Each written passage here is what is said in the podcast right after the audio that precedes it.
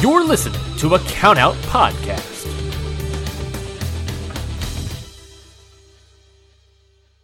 Say goodbye to your credit card rewards. Greedy corporate mega stores, led by Walmart and Target, are pushing for a law in Congress to take away your hard earned cash back and travel points to line their pockets. The Durbin Marshall credit card bill would enact harmful credit card routing mandates that would end credit card rewards as we know it. If you love your credit card rewards, tell your lawmakers hands off my rewards. Tell them to oppose the Durbin Marshall credit card bill.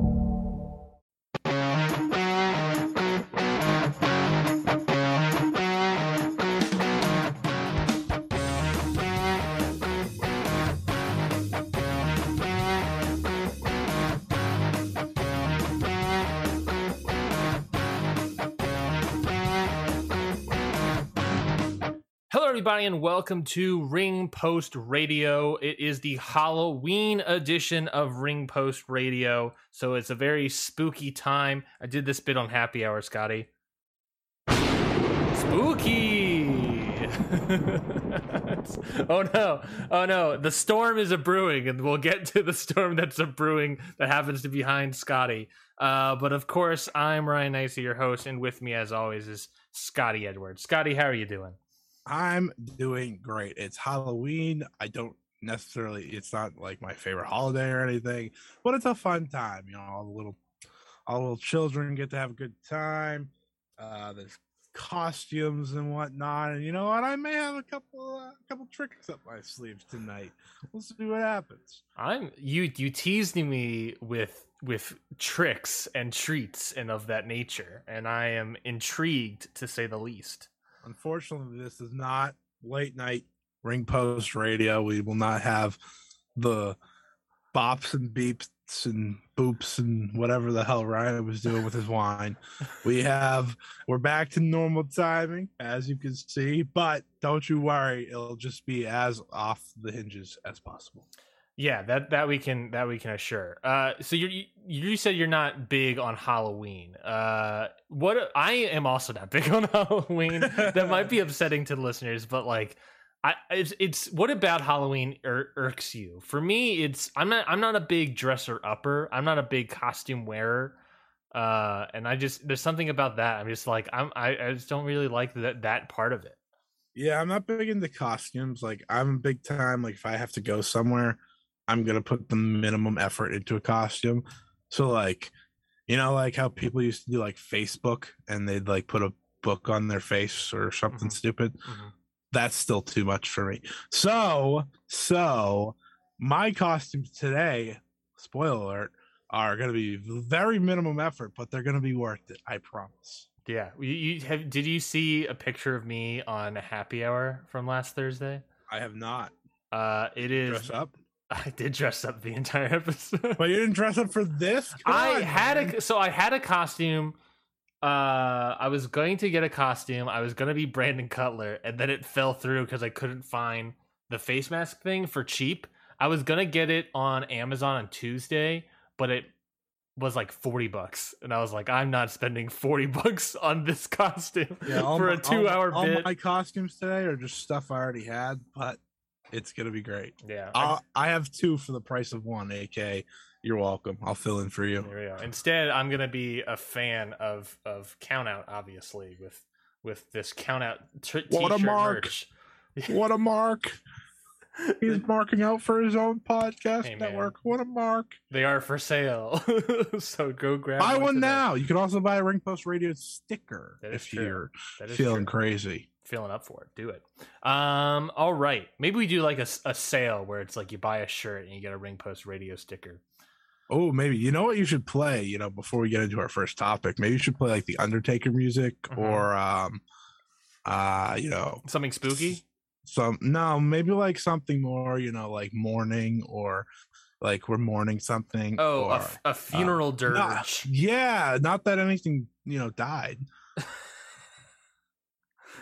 I'm gonna type in funeral dirge in into Google and we'll see what we get. Oh, Google's spooky. Google's spooky apparently. see this is this is the show ladies and gentlemen we're always prepared at all times Uh huh. Here we go. some, some somewhere down the road, and like you know, hello.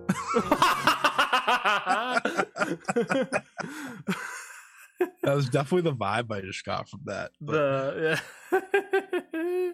well, let's get into the actual goddamn show. Why don't we, Scotty? Uh, I would love to. and it, it wouldn't be the Halloween episode without talking about scoo- spooky, scary. The biggest news, obviously, um, that came out of this week is Ring of Honor seems to be um, shutting their doors for a couple months. Uh, that's that's at least the um, what they're giving out to us. Um, I got the um, PR report here, Scotty. Um, throughout the pan, this is of course from Ring of Honor themselves, which by the way, I found it on Twitter and not the website. I could not, Coincidence? I could not find this on the Ring of You Honor know, what's, website. you know what's funny about the Twitter thing is like they tweeted that, and then like two minutes later, they're like, "Watch Ring of Honor week by week." I was like, "That's so funny and sad." Uh, Ring of Honor tweeted out that throughout the pandemic, our ti- top priority was to keep everyone healthy and safe. And despite not producing any live events over 18 months, we were able to keep everyone fully contracted. We now find ourselves at a time where we need to make changes to our business operations and are planning a pivot for Ring of Honor with a new mission and strategy. The, the year will culminate with a final battle in December and will be taking the first quarter of 2022 to work internally to reimagine Ring of Honor. Ring of Honor has been the most has the most dedicated fans of the industry, and we appreciate the loyalty and patience as we reconceptualize Ring of Honor.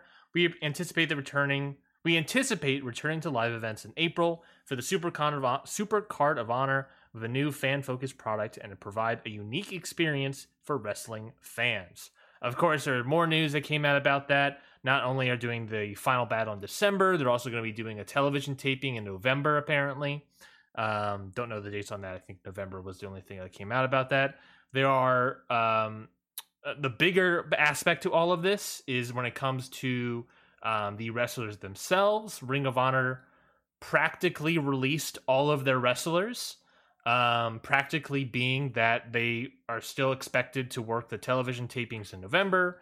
They're still expected to work Final Battle in December, and they're going to be paid by Ring of Honor up until December. If they have longer contracts, they'll be paid up until March. Um, but they can basically go wherever they want right now. Uh, there are already people popping up. Bandito's going to GCW for a few. Uh, I imagine the Briscoes are going to stay in GCW for a few. Um, uh, who else has popped up? I'm trying to remember. Brody King's going to Beyond and GCW. Mhm. Tracy Williams is also going to Beyond. Um, there's a bunch Still of people waiting for that up. one domino to fall that I think we're all waiting for. And Uh, he's going to less shows now instead of more, which is very confusing, Yeah, very intriguing. but they can show up. Literally, they can show up to you know Dynamite on Wednesday. They can show up to uh, WWE NXT uh, on Tuesday. They can sh- 2.0. 2.0, 2.0. please. My apologies, sir. Uh, they can show up wherever as soon as they want. Obviously, you know, they're still contracted Ring of Honor, but Ring of Honor is just going to let them work, it seems like. Uh, you still have to contact through them. And then there's also conflicting reports about what is happening with the video library. Um, Fightful at one point, I believe was someone else, said that the video library is up for grabs, up for sale. Uh, there are other people. Uh, Bryan Alvarez of the Wrestling Observer says that it is not up for sale. Um, I, I imagine it's kind of like WWE, where it's like they're not necessarily selling it, but if they if you give them a good enough number, they're going to be like, sure. Um, so if I was, you know, WWE Tony Khan, I would be uh, calling up uh, Ring of Honor and seeing if they uh, want to offload that video library. I Um, mean, but if I'm if I'm Tony Khan, I'm bringing the Brinks truck and then some more oh yeah, to get that because you're oh, the majority of your top stars best years came in Ring of Honor. Yeah, and not just that, um, but you you know Tony Khan All is in. saying all in, which is the bigger thing to me. Uh, you know what? You don't want WWE having the rights to all in. Um, but then there's also the aspect of like Ring Tony Khan saying that they want to have a uh, streaming service for AEW at Mhm. some point, and having the Ring of Honor video library on there is a pretty big deal for them. Uh, can sell some more uh, stuff for them. Um, but with all that news, uh, this is very dark days in professional wrestling. This is very sad news, but and obviously we're already seeing the fallout from it when it comes to wrestler bookings and whatnot. Um, so what do you, what are your take? What do you feel about all this, Scotty? Uh, it, it's very sad. You know, like at the end of the day, Ring of Honor is a place where most of today's wrestling stars got their start. They, you know, dip their toe there. Like you just name countless um, wrestlers, and it feels like they've all been there. Like I said with AEW, Kenny Omega, the Young Bucks, Cody Rhodes, Daniel Bryan, Brian Danielson. Yes, I'm going to say two people because there was two different ages there. Uh, you know, CM Punk. The list goes on. Colt Cabana. Jack yada yada yada. Yeah, there's so many. There, it's it. I could go down most of the roster, and I'd probably be right. Uh, and you know, it, this isn't the end of Ring of Honor. Hopefully, like by all accounts, it is not the end of Ring of Honor. But it sucks. It just sucks because I think we can all agree, like more wrestling promotions that give people the chance to be seen is better for the business.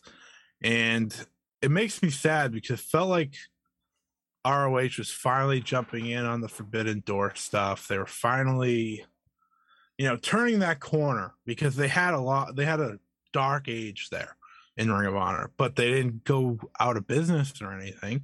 I went to a show during that time in Ring of Honor. Mhm. Um, and it's one of the most fun I've ever had at a show because they still can put on a great show.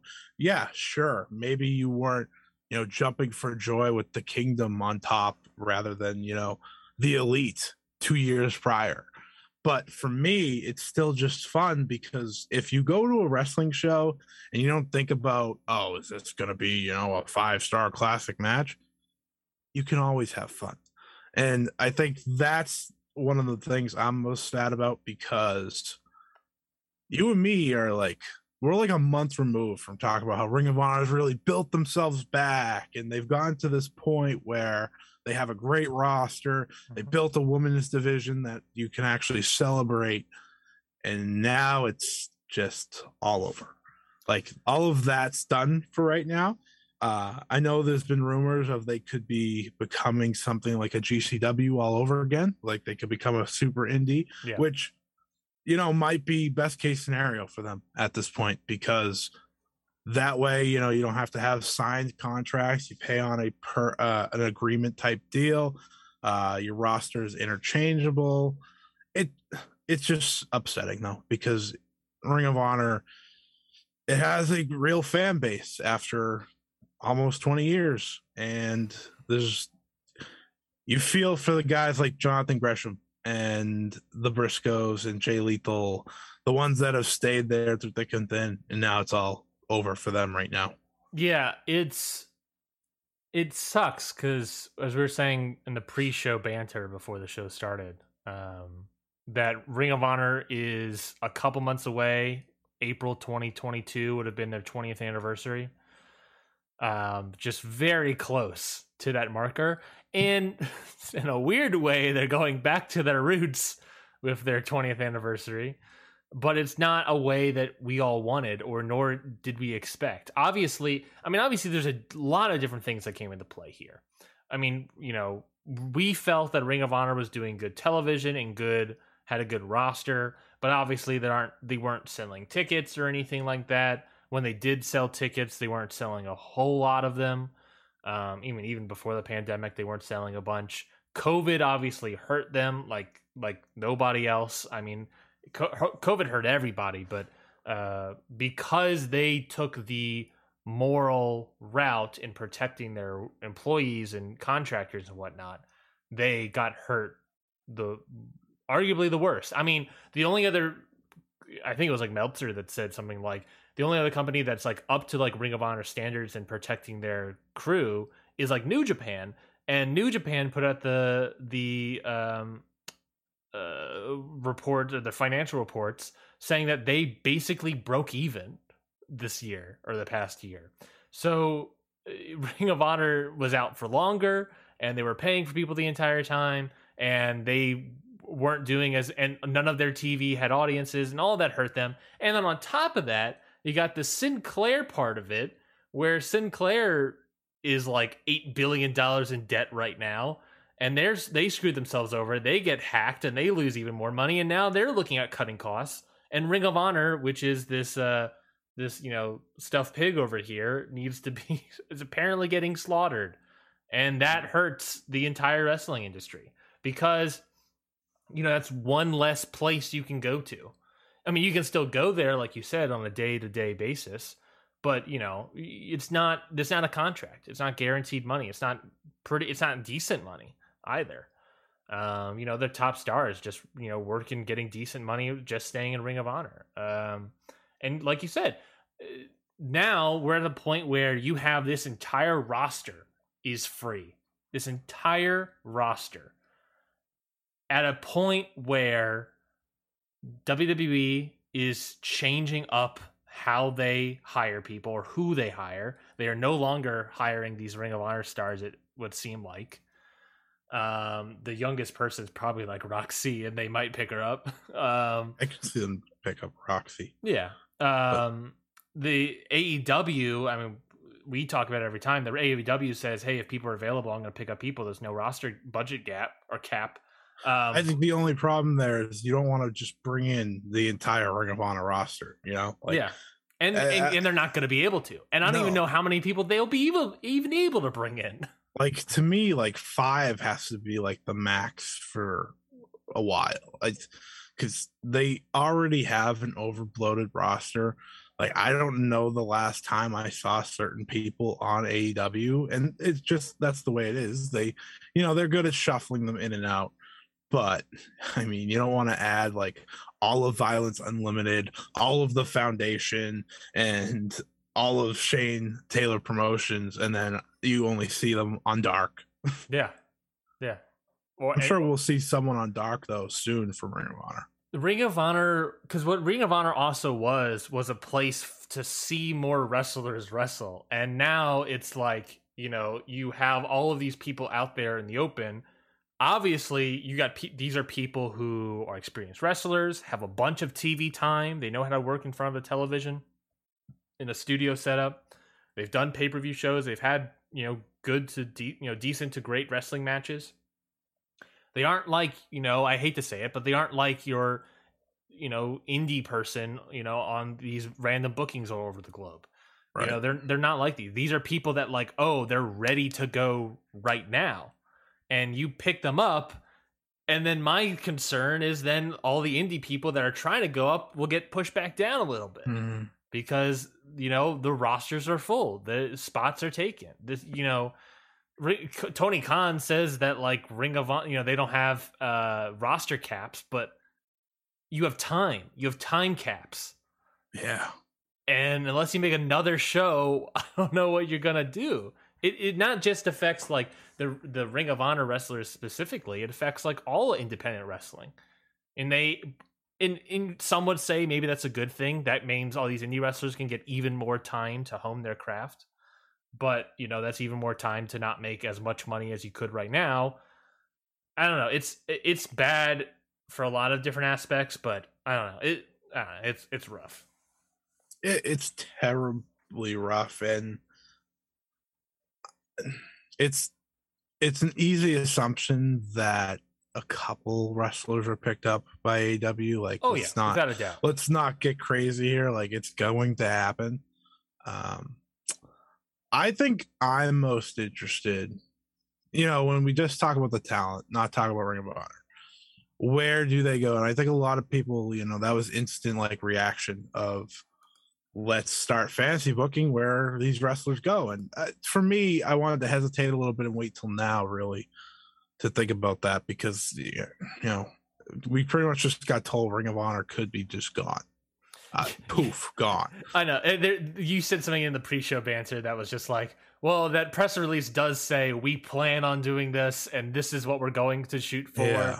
That doesn't say anything like we're coming back. It's like we plan on coming back in April. Yeah, and I, I I listened or read some stuff that Joe Koff talked about, and he, you know, he sounded like okay, we want to come back, but we really just don't know right now because it was all very sudden. It's hard Yeah. to just be like, yeah, we'll we'll be back, we'll be better than ever. Like you can't just say that. Uh, but you know, Yeah. you, you start thinking about where did talent go? What do the talent do? There's a lot of names that have a lot of value that are leaving that roster. Um, I think everyone, you know, in wrestling right now said, "Where the hell is Jonathan Gresham going?" And And and he's conspicuous by the idea that he's cutting back his indie bookings. yeah, That's so that's, either that's he's already got a contract, either he's got a contract, he's got a plan. Uh, t- here's the thing for me when it comes to Jonathan Gresham. I could see him not signing a solidified deal right off the bat because I could see him being hopeful that Ring of Honor does come back and he can still be a part of that. I could see that happen. But I could also see Jonathan Gresham, you know, sign with AEW or uh, we were we were going over pre-show. Uh, he canceled the booking on November 20th and November 27th. And I don't know what other bookings he has besides those. But it wouldn't be crazy to think he could be doing something, you know, maybe outside the country. Maybe he's already signed a contract.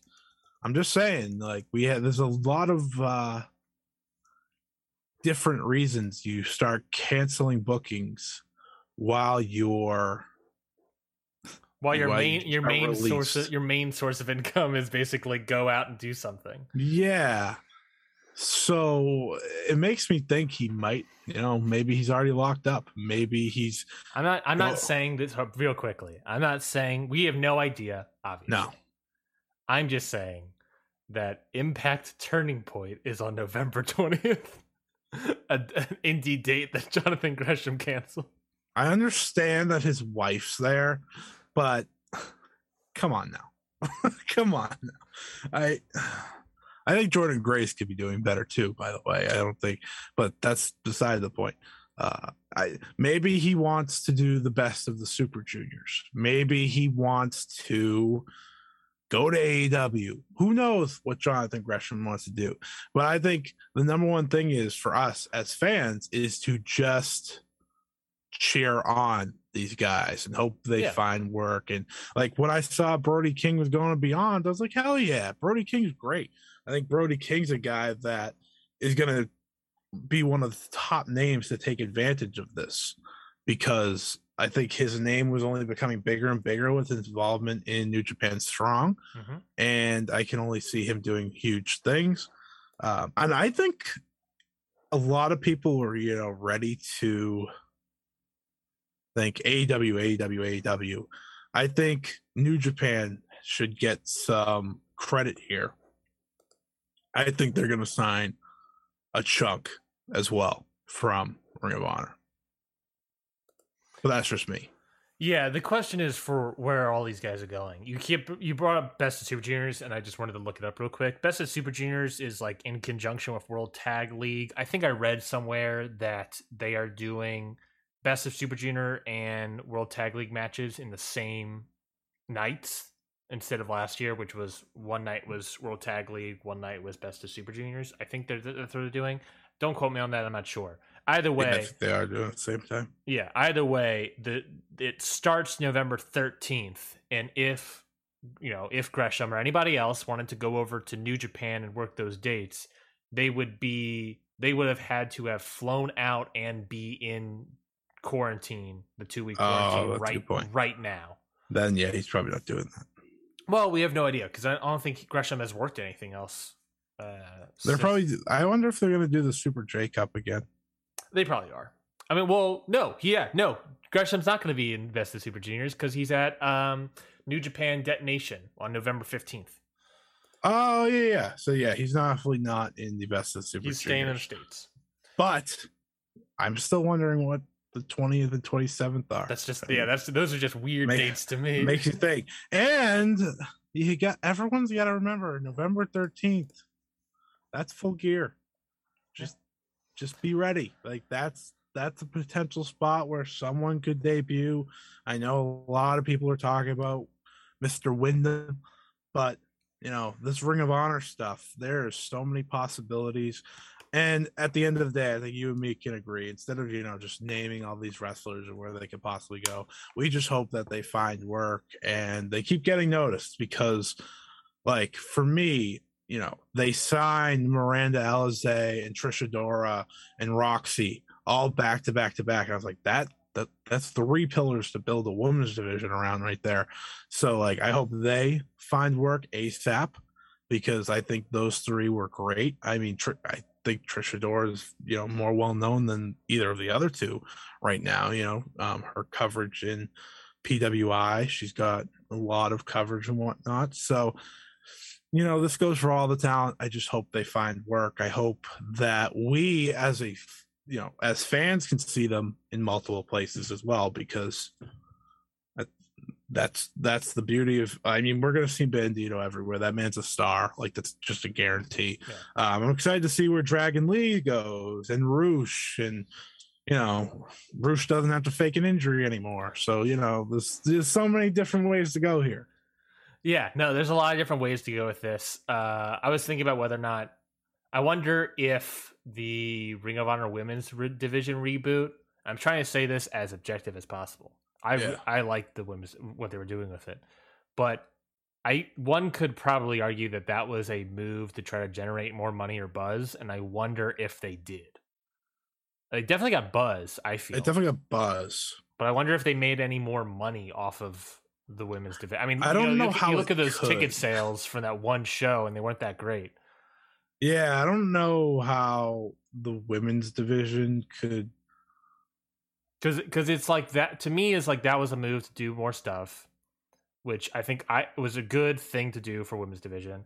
And then you can look at what they were doing with gcw that was where your that forbidden door thing you're talking about that was the thing they did after the women's division reboot is okay let's now introduce the forbidden door aspect. Let's mm. hitch our wagon onto gcw who seems to be going up in the uh the minds of the wrestling world which i think is the irony to me is not lost on the fact that Ring of this happens to Ring of Honor as GCW is getting the Hammerstein Ballroom, a Ring of Honor mainstay mainstay mainstay arena.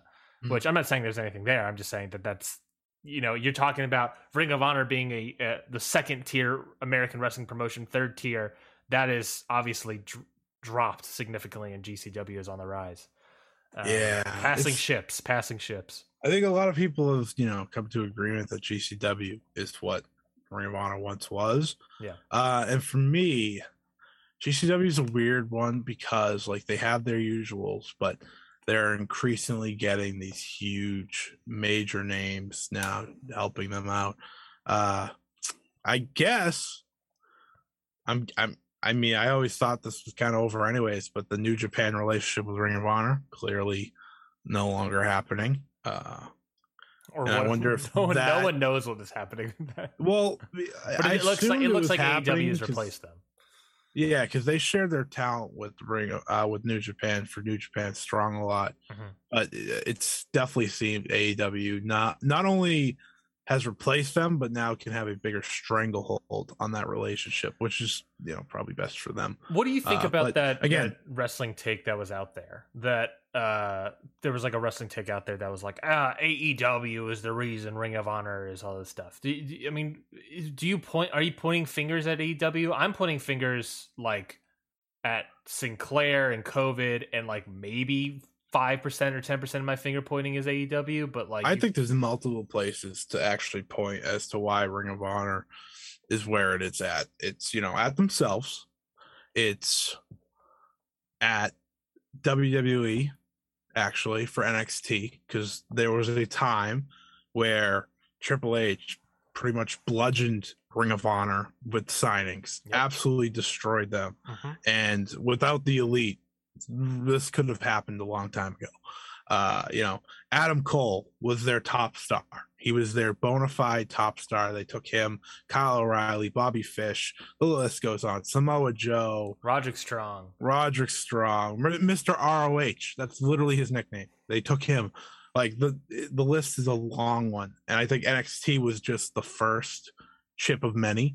Um, of course, I mean AEW without no elite that that was the I always felt that was the big blow that you know even even Joe Koff in that interview acknowledged that he thinks that they screwed up, not not they did. helping out. The, and I think they the did. elite. You know, if they worked more with them to you know create something bigger, who knows? I mean, they weren't going to be Tony Khan, but they could have been the people. They could have you know I mean, they could went they, to them before Tony Khan ever did. they could have been Tony Cl- Tony Khan, but then that's the the other finger point Yeah. is that Sinclair has more money than Tony Khan, yet they were like, nah, never mind. Yeah, and you know, the Young Bucks are very loyal to Ring of Honor, but you know, things happen. They they had to move up in the world. They they probably saw the writing on the wall. Like, it was also a them. super sexy opportunity to start your own wrestling promotion.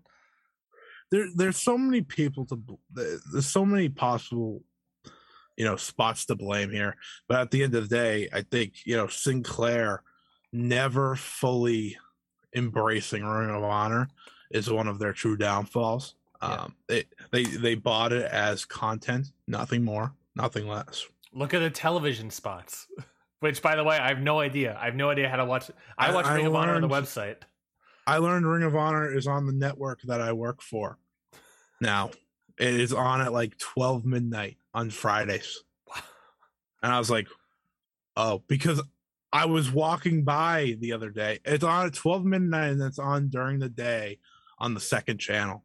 Mhm. And I was walking by like one of the TV like production rooms and I saw Ring of Honor on. I was like, is that Shane Taylor? What am what am I where am I? I was like, what is happening? And I stopped and I was like, oh, interesting. That is Ring of Honor. Uh so yeah, I mean Sinclair could have done so much more for Ring of Honor. Ring of Honor could be in the same breath as a lot of the top promotions right now. And at the end of the day, they didn't care enough to do that. So who's to blame here? It's Sinclair. It's not Ring of Honor. I think it's Sinclair because Ring of Honor, you know, selling to Sinclair made all the sense in the world. That was just to, you know, make them bigger, get them on TV. But at the end of the day, you know, It's frustrating. sucks. It's frustrating. I and like you said at the t- uh, uh, before, uh, obviously there are a lot of wrestlers who we would love to be in different spots. There are a lot of wrestlers that we think could be really good in different companies, but it's just it is a matter of time. You know, you have all of these guys available. You got all of the WWE people that were cut that are now available, like your, you know, Strowman's not signed anywhere. Bronson Reed's not anywhere. Windham Rotunda is not anywhere.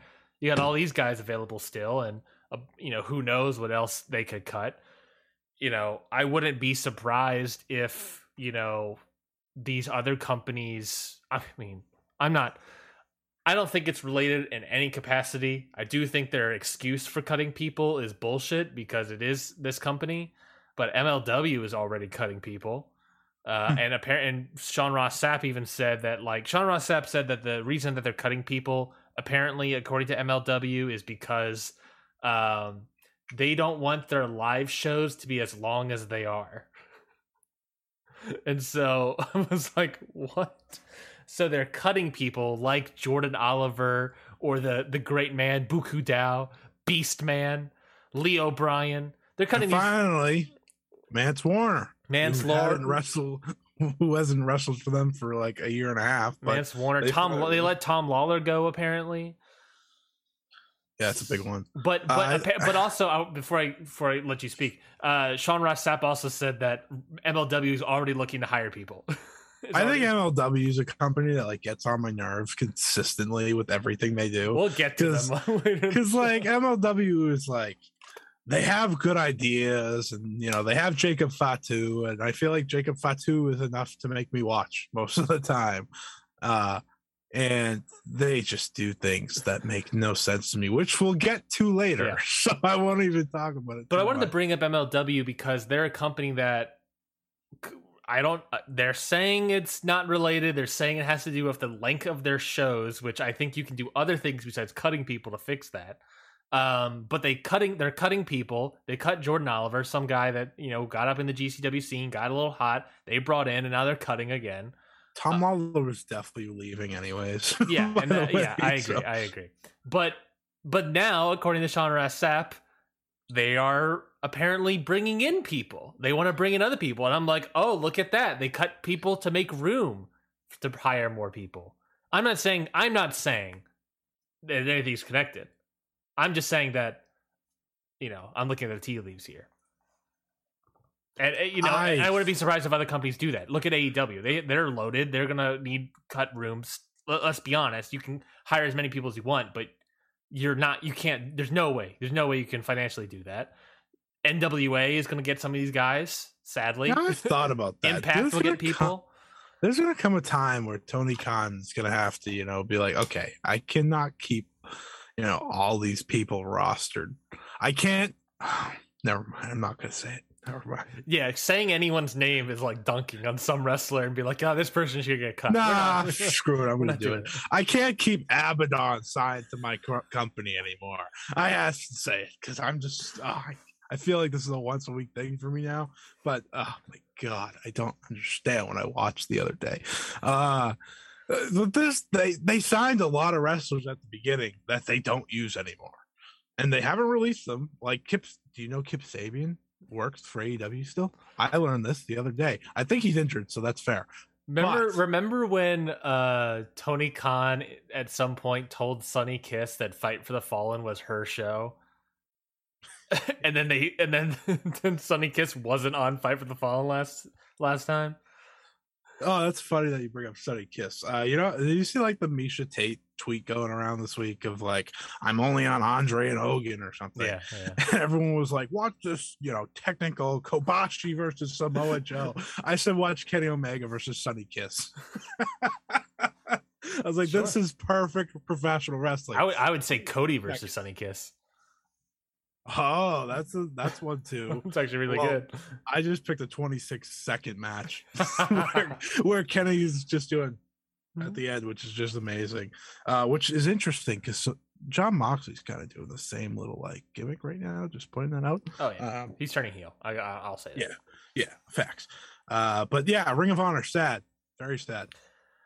Yeah, hopefully hopefully they return. Obviously with the new agreements that they'll have, they might be able to bring back guys, you know. I I'm you know, I'm not going to be surprised that people on the lower tier of the roster like your Beer City Bruiser type guys are going to be coming back or whatever. Oh, he wants to show the the logo. I wouldn't be surprised that like, you know, the lower guys, Beer City Bruiser, you know, Cheeseburger eh, to an extent. I wouldn't be surprised if some of these Or people come back. Or even like even the top tier guys like a Tracy Williams, Jonathan Gresham. I wouldn't be surprised if they come back to work the dates, but that's up to them, and that is up to where, if anywhere, they sign. Um, so we'll see how everything plays out. You know, there I'm sh- this is still an evolving story. I imagine there'll be more information as weeks go on. We'll see what happens with that tape library, and we'll see what happens in April. Let's go on to our next bit Sorry. of stuff Sorry, here. disappeared. Oh yeah, you disappeared. You're you're just Ring of Honor now. I'm back. I'm back. Uh, I'm getting rid of Ring of Honor now. We're moving on to the rest of the show. Moving on to the next topic. NXT Halloween Havoc. Whoo boy. this was a show. This was a show, and you know, I'm not gonna lie to you. Some of it left me like not angry, which was shocking. Uh, you know, some of it left me like, what what is going on? What happened? But you know, it happens. I'm trying to get my video view back. There we are. hey, there he is. The man's back. So it's it's Halloween Havoc, which means it's Halloween time here, and and it's time we get costumes going, ladies and gentlemen. So give me a second. oh, he's gonna get a costume. you take the show. You start talking about Halloween Havoc. I'll get the costume. Sure, sure, sure. Halloween Havoc happened last Tuesday. Uh, oh boy. Uh, just my general thoughts on the show. Look, if you skip all of the comedy, whoa, where did Scotty go? Where did Scotty go? I don't know where he is. I, I up, lost a partner. guys. I am R-Truth's uh, child.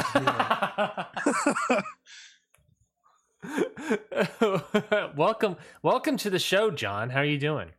Doing, I'm doing great. I'm doing great. Uh, you know, um, This is a big get for Ring Post Radio. I gotta say. yeah, I mean, yeah. is- I mean, I definitely am dressed up as a Halloween character. I'm not. I don't just become John Cena on the spot. But you know what's a funny story? I actually dressed as John Cena when I was like eight. really Yeah, and look at me now. Look at me now. still dressed as John Cena. Still dressed as John Cena, but this time I got the belt. oh baby, oh baby. Feel pretty big, big time. But yeah, let's talk about Halloween Havoc. Now that you're officially in costume. Yeah, now I'm in costume. First costume of the two by the end of the show. Oh shit. Should have did it the other way around. I forgot what the first match was. Give me a second. You can start it off. You can start it off. well, hey, uh, we'll start off with the first match. NXT Women's Tag Team Triple Threat Scareway to Hell ladder match. What is Scotty Alrighty. doing? If you if you guys are not watching Twitch.tv uh, forward slash Alrighty. count out, you're missing gold here. So The Scareway So- to Hell ladder match. So so this is an uh, this is an Io Shirai mask that definitely does not fit my head. and and it's really cool. But the whole purpose of the mask actually wasn't for Io Shirai. It's actually for the count out MVP. So you so look at the shirt. Uh huh. Yeah. Gold And then, baby. do you remember who Io Shirai dated? Evil baby. Let's go. Yes, sir. Oh, what a show we're having here, folks. What a show. I might have broke the mask. I'm not gonna lie You to you. you're wearing that you're wearing that Io Shirai mask, the like the tiger style tiger mask style mask, like like it's a beret. You know what I We mean? call it we call it the Queen's Quest style mask. Thank you. My apologies. My apologies, sir. See, I'll just I'll just hold it up like this, like she does Perfect. the whole time. Perfect. And then you But yeah, let's talk wrestling, eh? Let's talk about Um, the ladder match, the stairway to hell. Gigi Dolin, Jacy Jayne win the match, defeating Io Shirai and Zoey Stark, who were the champions, and of course, Indy Sound so happy about it, Ryan. and Persia Pirotta. this match was awful. this match it sucks. okay. Hear me out. Io Shirai was really good. Everything else, very bad. Io Shirai put her life on the line. I think Io Shirai did the best with what she had. you know what I mean? Yeah, I mean they had her fight like Persia Pirotta and Jacy Jayne the week before this, so like she was Well- already she was prepared. uh you know, it makes me sad. It makes me really sad because Io Shirai is like the reason that you know I like things. I like wrestling. I like women's wrestling. I like Joshi, and she has to wrestle Persia Pirotta and Jacy Jayne. I'm not gonna say anything about Gigi Dolin. Like I've seen Priscilla Kelly have good matches at least once or twice, so I'm not gonna say anything bad about her. But when she had the team with Zoey Stark, who's like so unlikable, like she's just very unlikable to me. And this match did kind of suck, but it had the result that I think everyone expected, and that is toxic attraction on top. Yeah. Uh, what was frustrating about this match to me is that, well, yeah, there's many reasons why this, they did not don't don't know how to climb ladders and they're botching spots and breaking stuff and it's just real bad.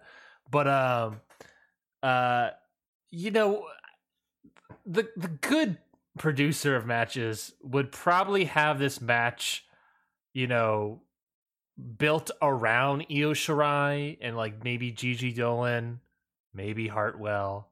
But to me, watching this, it felt like the match was built around Persia Pirotta.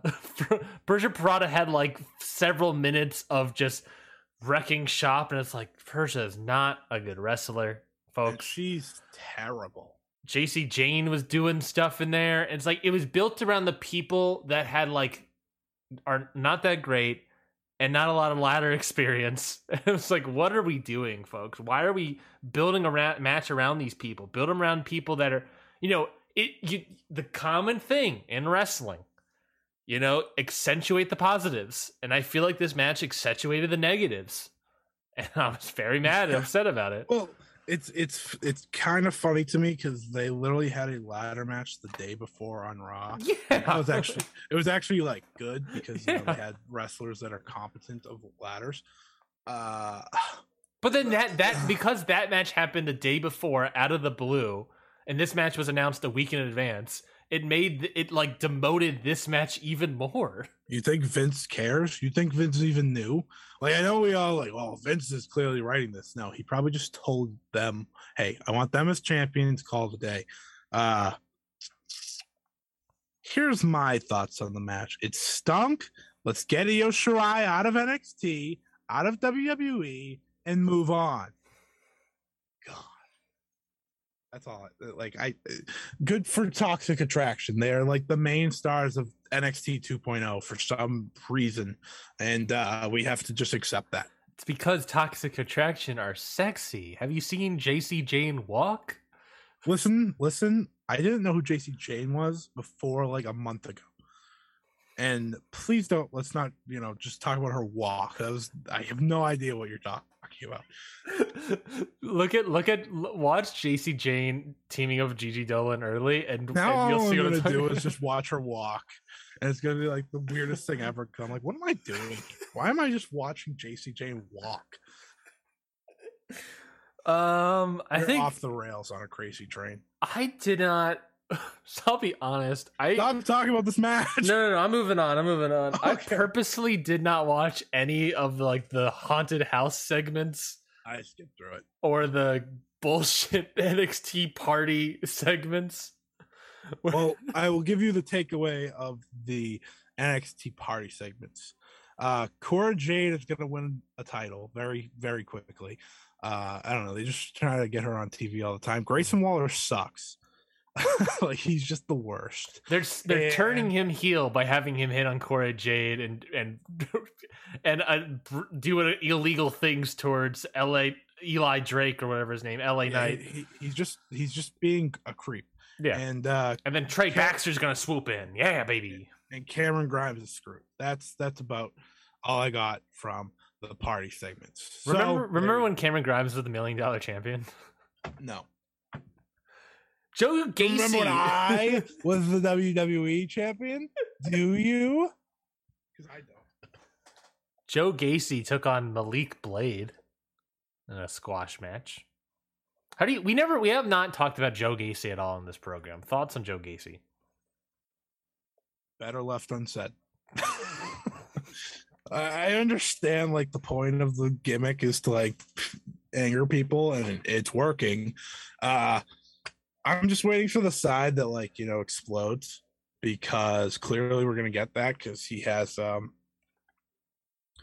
you know Snitsky with them. So You're not wrong. all right, I'm done with Halloween. I'm done. I hate this holiday. I'm done. I'm done. We're We're- switching back. Two matches in, and you're already ejecting on We're uh, done. the costumes. We're done. Absolutely done. Moving on. Let's keep talking about NXT Halloween Havoc. Joe Gacy. I can just tell you're already done So with me. Oh my god. I'm not done with you. I'm done with this card. Yeah, baby. Let's go. Let's. We'll get to him. The him. man is here. We'll now the him. show's fixed. Roderick. Strong in a non-title match beat Odyssey Jones in in three minutes for some reason. I don't know. Entire. you're constantly adjusting. if you're not watching the show live every Sunday morning with us, then uh, what are you doing? Sunday morning, rain is falling. Oh. I feel Uh, like last week was me going crazy, and this week is you going crazy. Yeah, yeah, but I got my man's behind me, so we're all Yeah. set. Yeah. Uh Roderick Strong, Diamond Mine, best part of NXT yes. 2.0. I'm really enjoying Diamond Mine. I don't know why. I don't know why Odyssey Jones is out here and what's happening with this. Except for this man. He's the best part. But then it's them. I like the, I like Diamond Mine a lot. Odyssey Jones got squashed via knee. he just lost via a knee. Like that was it. There was no finish. It was just the knee. And uh, at the end of the day, who cares? I care, man. I want to care. I want to care about this. It's so fucking bad. ah, that's amazing. I want to care, but it's just you know the worst thing I watch on television. It's it's what the kids call drizzling shits.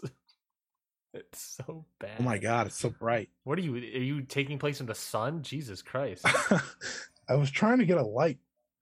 I'm going to right, continue while you figure out what you're doing. Mandy Rose took on Raquel Gonzalez in a Chucky's Choice treat or street fight, trick or street fight uh, for the women's title. Mandy Rose, of course, got the win here.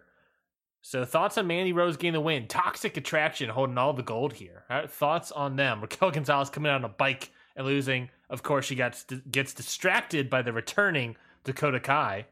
Um, I was right. I was right. I called Dakota Kai being the weird uh, person.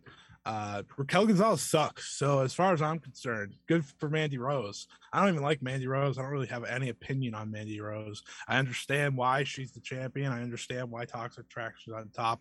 You know, because of Jacy Jayne's walk, of course. But uh, you know, good for Mandy. I guess. I mean, I never thought she was going to be NXT Women's Champion. I always thought they would just, you know, eventually Vince would bite the bullet and make her Raw or SmackDown Women's Champion. So I guess we can celebrate that she's not either of those, and she's just NXT 2.0. At one point in time, I was really high on Mandy Rose, Hmm. uh, uh, and then she was in main roster for too long. Mm. Main Yeah, I mean, when you just, when you end up in a team with Dana Brooke, your career kind of ends. main, when you just go into main roster, it just Eats you alive. It just it just the meat grinder, the meat Mhm. grinder on your wrestling skills, dreams, hopes. just Everything just dies. That's what you're saying. yeah, I'm Lance Archer. Everybody dies. Um. Anyways, next up, I can Fabian. tell how sad you are. We had such a good conversation, in Ring of Honor, and you're like, "F- "Gonna talk Dude, about Halloween Havoc." NXT 2.0, NXT 1.0, right at you know in the Poppy era was at least had like a good match here and there, like a, a pretty good. Like it was still like the booking was all over the place and it was stu- super weird, and I didn't like it. Uh, but they still had like a good match on television every once in a while. Oh, And- are we talking about um, NXT 1.0 as in not like TV era? Is that what we're, is that what you're No, no, no I'm talking. I'm talking about a couple months ago, the Poppy era of NXT. Oh yeah, it Like- definitely had a good match here or there. Yeah, it was a good match. They at least had like a three, three and a half star match every week or so. I don't know what you're talking about. The main event was a great, But great but like now it's like it's pain. worse. it's supposed to be attracting to like kids of our age, but like sorry, not kids, manly men of our age. And there's fucking they they got a guy on there that's making fun of us and Joe Gacy. They're making fun of my intelligence by having Chucky here, which is fucking straight out of WCW 2000s era. They got they got the own crowd booing kids just because they didn't agree with a child wrestling. Oh, I already got into that last week. I'm not doing this again. you're trying. You're trying to work me up. I can tell. I can see it in your face. You're trying to get me there, and I will not go to that dark path again. Instead, what we will talk about is how MSK lost. MSK, MSK lost their titles to Imperium in a lumberjack o' lantern match. This was a really good match. I really, I think this to me, this is my match of the night. I really like this match. I agree. I even though I just said they don't have any good matches on the show anymore. I thought the last two matches were good. Yes, I, I, I like the last two matches. I think this was better. Uh, but obviously, the big talking point out of this is that hey, they have one billion people outside the ring, and zero of them catch uh, Nash Carter and Marcel Barthel uh, as they do a cutter to the outside. Oh my god! I was like, they just they just let him sink right through all of them. Wow, that was pretty bad. MSK is great. all they do in NXT now and the performance, I, like the problem is, is like now that it, like this is what NXT is. I don't know what the performance center is supposed to be teaching these people. They spend hours upon hours learning how to make faces when someone kicks out of a pin, but they can't tell anyone how to catch people or do dives or do anything or like do top rope moves. Like, what are we doing? What listen, are we Ryan, doing? Listen, listen. Not everyone's a genetic freak, okay? Not everyone's built different like Bron Breakker. Not everyone is as great. You know, sometimes you have your Boas. Sometimes you have your Trick Williams. Sometimes you have your Joe Gacy's and Harland's and but you know, yeah, yeah, open up the door after all of them, and what you get, what you get is a genetic freak. I feel like I feel like we got uh, some some impressions coming real fast, folks. Well, let me tell you, MSK versus Imperium, very good match. Imperium, very good. They're also ripped out of their minds very randomly. And uh MSK, very sad that they just had them lose the titles after like all that. like they're like this was the first week they were getting cheered in like months, and they're like, "You no title, goodbye." So that was funny. I don't think. I think. I don't think This NXT. plans. I don't think NXT was expecting MSK to get cheered. I don't think they were going out there to be heels, but I don't think they were expecting to be cheered. I think their thought was like, they're getting booed. Let's just turn the titles off of them and maybe hold them out for a little bit and have some rehab for these guys. Uh, and then we can have Imperium take on Josh Briggs and Brooks Jensen. I think those are their names. I don't, don't remember. They're the worst. We don't talk about them. I will never give them the time of day. I do not like Josh Briggs. He does not get any of my care. NXT title match, of course, was your main event. Tommaso Ciampa defending his title against Bron Breakker in 13 minutes and 50 seconds, and he does it successfully. So, of course, Tommaso Ciampa, they were teasing all night. Everyone was expecting Bron Baker to win here, but they were teasing all night title changes galore. And then it and then it became obvious to me, oh no, Ciampa's gonna win this match. And then he did. He retained. Bron Baker Breaker is not your champion.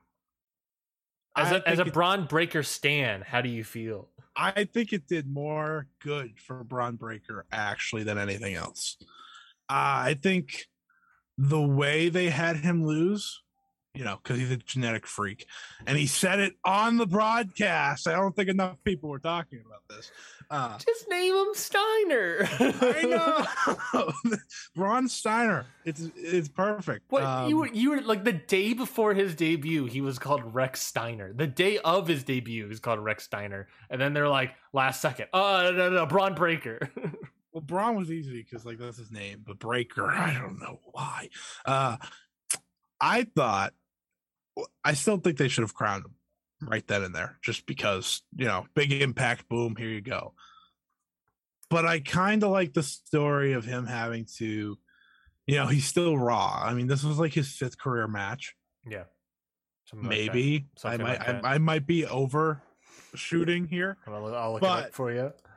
But This is his fourth match ever. Yeah, so like the way they had him get like Ciampa had to hit him with everything.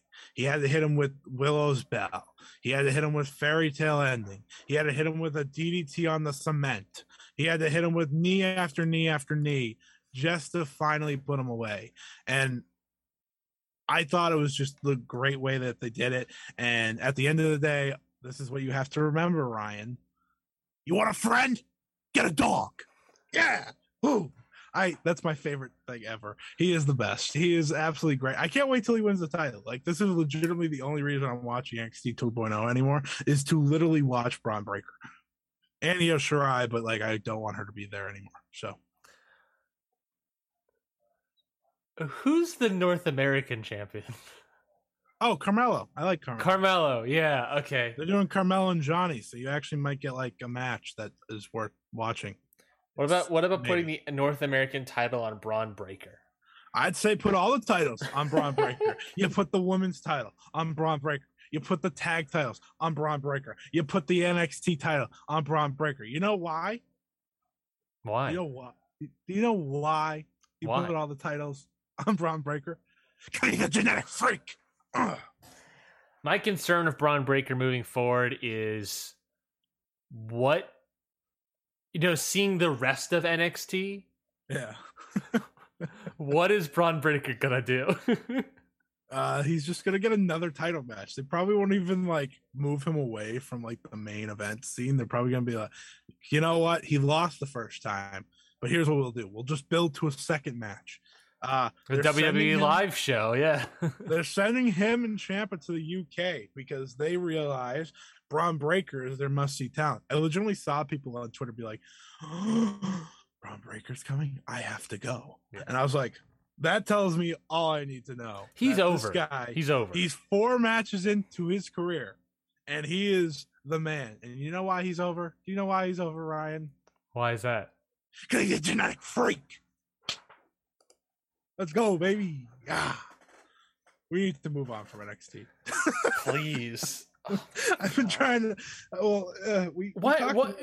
The problem is also of NXT the Halloween Havocs, and just do the quick business aside real quick, is that it popped a rating. They're gonna keep doing these shows like this.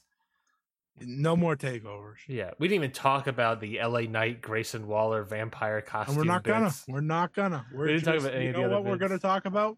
We're gonna talk about anything else. The- we're gonna talk. We're gonna talk about the things that take place inside the ring, not outside, because that's what matters. That's what happens in ring post radio. We're talking about the things that are inside the ring post.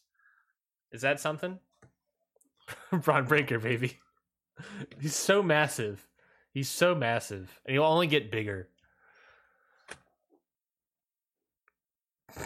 Anyways, I'm new, off the rails today. New okay? Japan Power Struggle happening Yeah. this Saturday.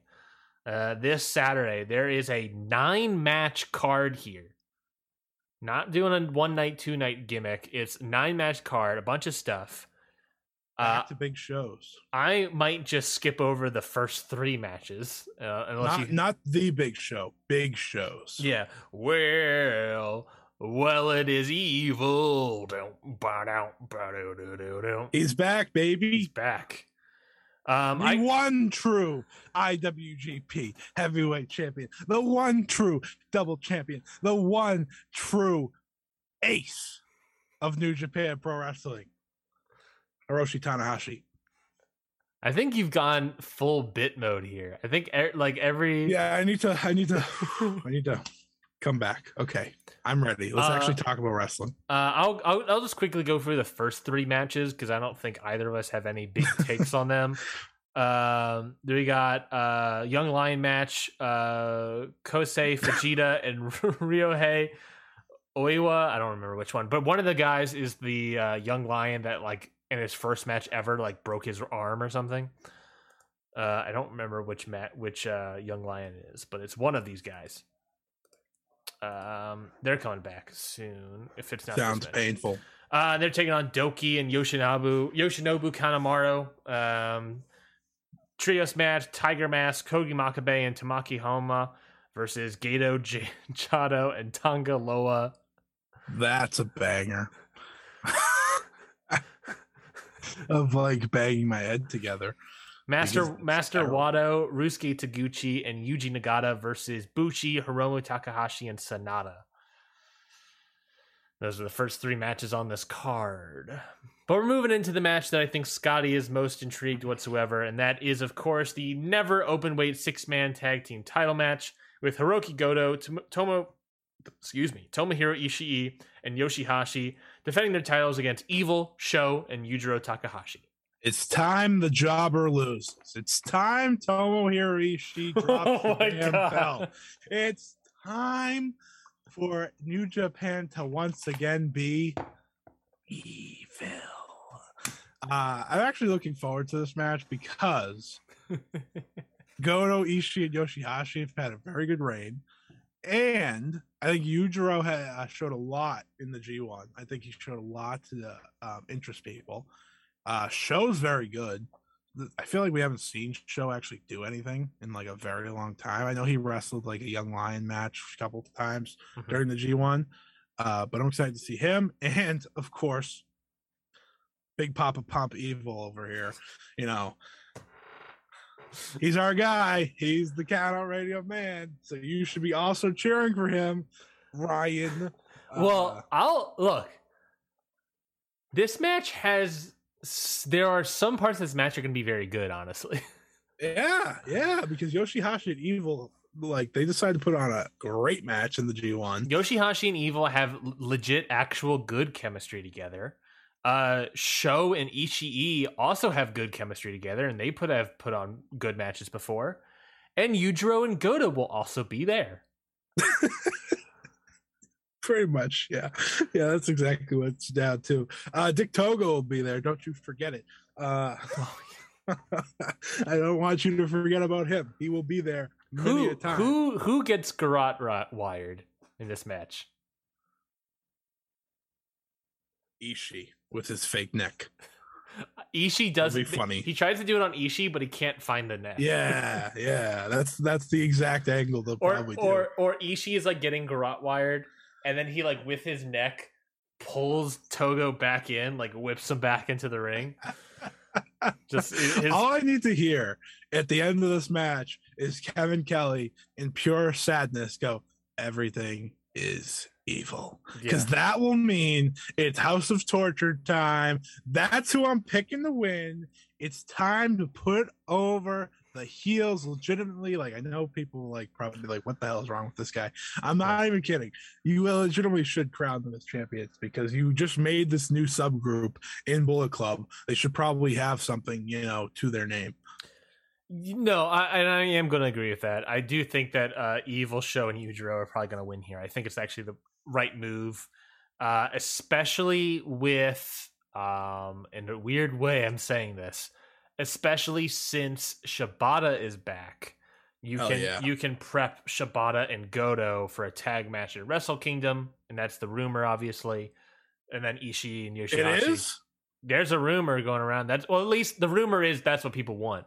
Is that they're expecting like Wrestle Kingdom to be a tag match of Shibata and Goto versus Kenta and somebody else, whoever that may be. Amazing. Hell yeah. I mean, I would do That's- it. I, I would do it based on how many people are injured and who I can't get into the company. I'd do it based on Shibata's wrestling. Also a good point. Uh, New Japan King of Pro Wrestling title match: Toru Yano versus Great Ah. O-Khan. Uh, I believe I don't believe a pick has been made yet, but I know that uh, gr- that Toru Yano uh, has been wanting a, just a straight up like amateur wrestling match, um, whereas whereas Great O-Khan wants a uh, a kiss my feet match. I believe I believe Toru Yano is winning the poll. Thank God. you said that so like I believe he is, but I have no idea. and I kind of hope I'm right. But at the same time, I have no idea, and I am worried at the same time. Uh, I don't care about the KOPW Cup at all. I have never seen a match that had it, it on the line. I never will. No, I did not watch Chase Owens versus Toru Yano. Thank you for asking. And I probably will not watch this unless they do an amateur wrestling match because I think that would be actually really good with Great O-Khan. and, and Yano to an extent. Well, yeah, well, that's Yano's background is Yeah. an amateur I, wrestler. I'm intrigued, but I have see, my expectations are so low. I am worried. Yeah, yeah. I, I don't know what to expect in this. Great I'm- has this amazing, amazing showing in the G1. People start to believe in him and they say, All right, you know what's, what? What's the first match we could do out of the G1 climax? Him versus Yano in a kiss my feet match. If I don't know if that doesn't write checks, I don't know what does. I like to imagine he pitched that as a way to like, no one's gonna vote for this. I- I- we both want the amateur wrestling, but I have to put up something, so I'm gonna put up something so dumb did, and bad that no one will want to watch. Great O-Khan's hilariously like uh, he's an odd one, but he's very funny. What? What? Why did they do a KOPW type? Why did they make it? Never forget that Okada and Sanada were in the first match for it. I just want you to remember that they had nothing with for Okada to do, and they're like, you know what? We'll put him in this stupid match, and you know what? Sanada too. We'll we'll stuff him in that. And don't forget that in kayfabe, Okada's the one that invented this title. in kayfabe, he made this up. Yeah, well, he also buried the world title just three weeks ago. IWGP Junior Heavyweight Title match: Robbie Eagles versus El Desperado. I think this match is actually going to be pretty good. Honestly, I'm. Oh, yeah, I'm excited about this one. I enjoy the junior title matches. I just wish they had more juniors over there. Um, I think you know they have so many Western talent ready to go whenever the world allows it. That the junior division is going to be awesome in hopefully six months or so. Uh, but this match is good. This is really two of the top three in right now that are over in Japan in terms of the junior heavyweights. Yeah. Can't complain. Desperado wrestles a great style. He's more of a heavyweight styled wrestler, but wrestles, you know, in the juniors division. And I think Robbie Eagles has been really good as champion. Of course, he is a double champion now, which is weird, but that is what they went with. So I hey, like I like how he's he's a double champion with Tiger Mask, which is strange. But I also think it's hilarious because in Robbie Eagle's debut, he was in a tag match against Tiger Mask and Jushin Thunder Liger, and he pinned. I think he pinned. I don't know. I don't. Might have been a submission. Uh, Jushin Thunder Liger in that match. So I just Mm. think it's funny that like he took out Liger and now he's replacing Liger as a tag team. I miss partner. Liger. I miss Miss Liger Liger. too. Um, Their team name's Flying Tiger. Very creative, very smart. very good. Love it. I'm very intrigued to see how this match goes. I think Robbie Eagles is a very great wrestler. I think El Desperado is even great. Uh, even I don't know what I'm saying. Greater, Greater as uh, than Eagles. better. I'm expecting a very solid, well worked match here. I, you know, ha, can flirt with match of the night. Probably won't be, but can flirt with it at the very least. Do you know the Stardom pay per view this weekend? This week? Yeah, I on found out. I found out yesterday that there was a Stardom pay per view. Yeah, yeah, yeah. Can't wait. Anyways, continue. Maybe we talk about that instead of War Chamber. I mean, I'll, I can preview that. I can take over the lead for once. I, I could do something of use. he does the boom. IWGP US Heavyweight Title match: Hiroshi Tanahashi versus Kenta. ooh, ooh, ooh. It's gonna be amazing. It's gonna be great. Uh, I think Kenta's gonna be serious. I th- I don't think he's gonna be the uh win by any means necessary like he was in the G1. And I think he was very enjoyable in the G1. But I think he's gonna bring it. Uh, I liked their match at Wrestle Grand Slam. I think that's when they wrestled last. Yeah, I think that's when it was. Yeah, because those are the only big shows they had during the year. Uh, I think that match will be very good.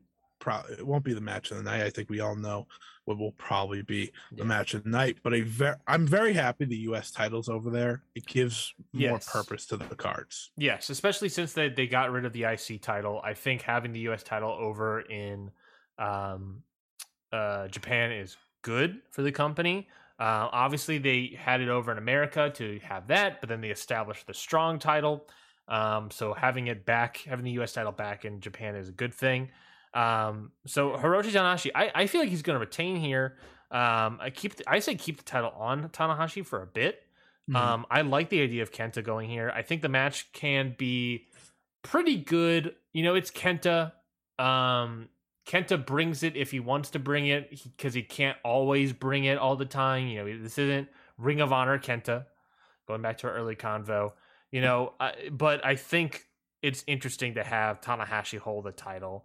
And we can see maybe maybe they're just doing that so that they can build to a Tanahashi Moxley match for the U.S. title at Wrestle Kingdom or something. I don't know. Who the hell knows with these Wrestle Kingdoms and quarantines and all that jazz.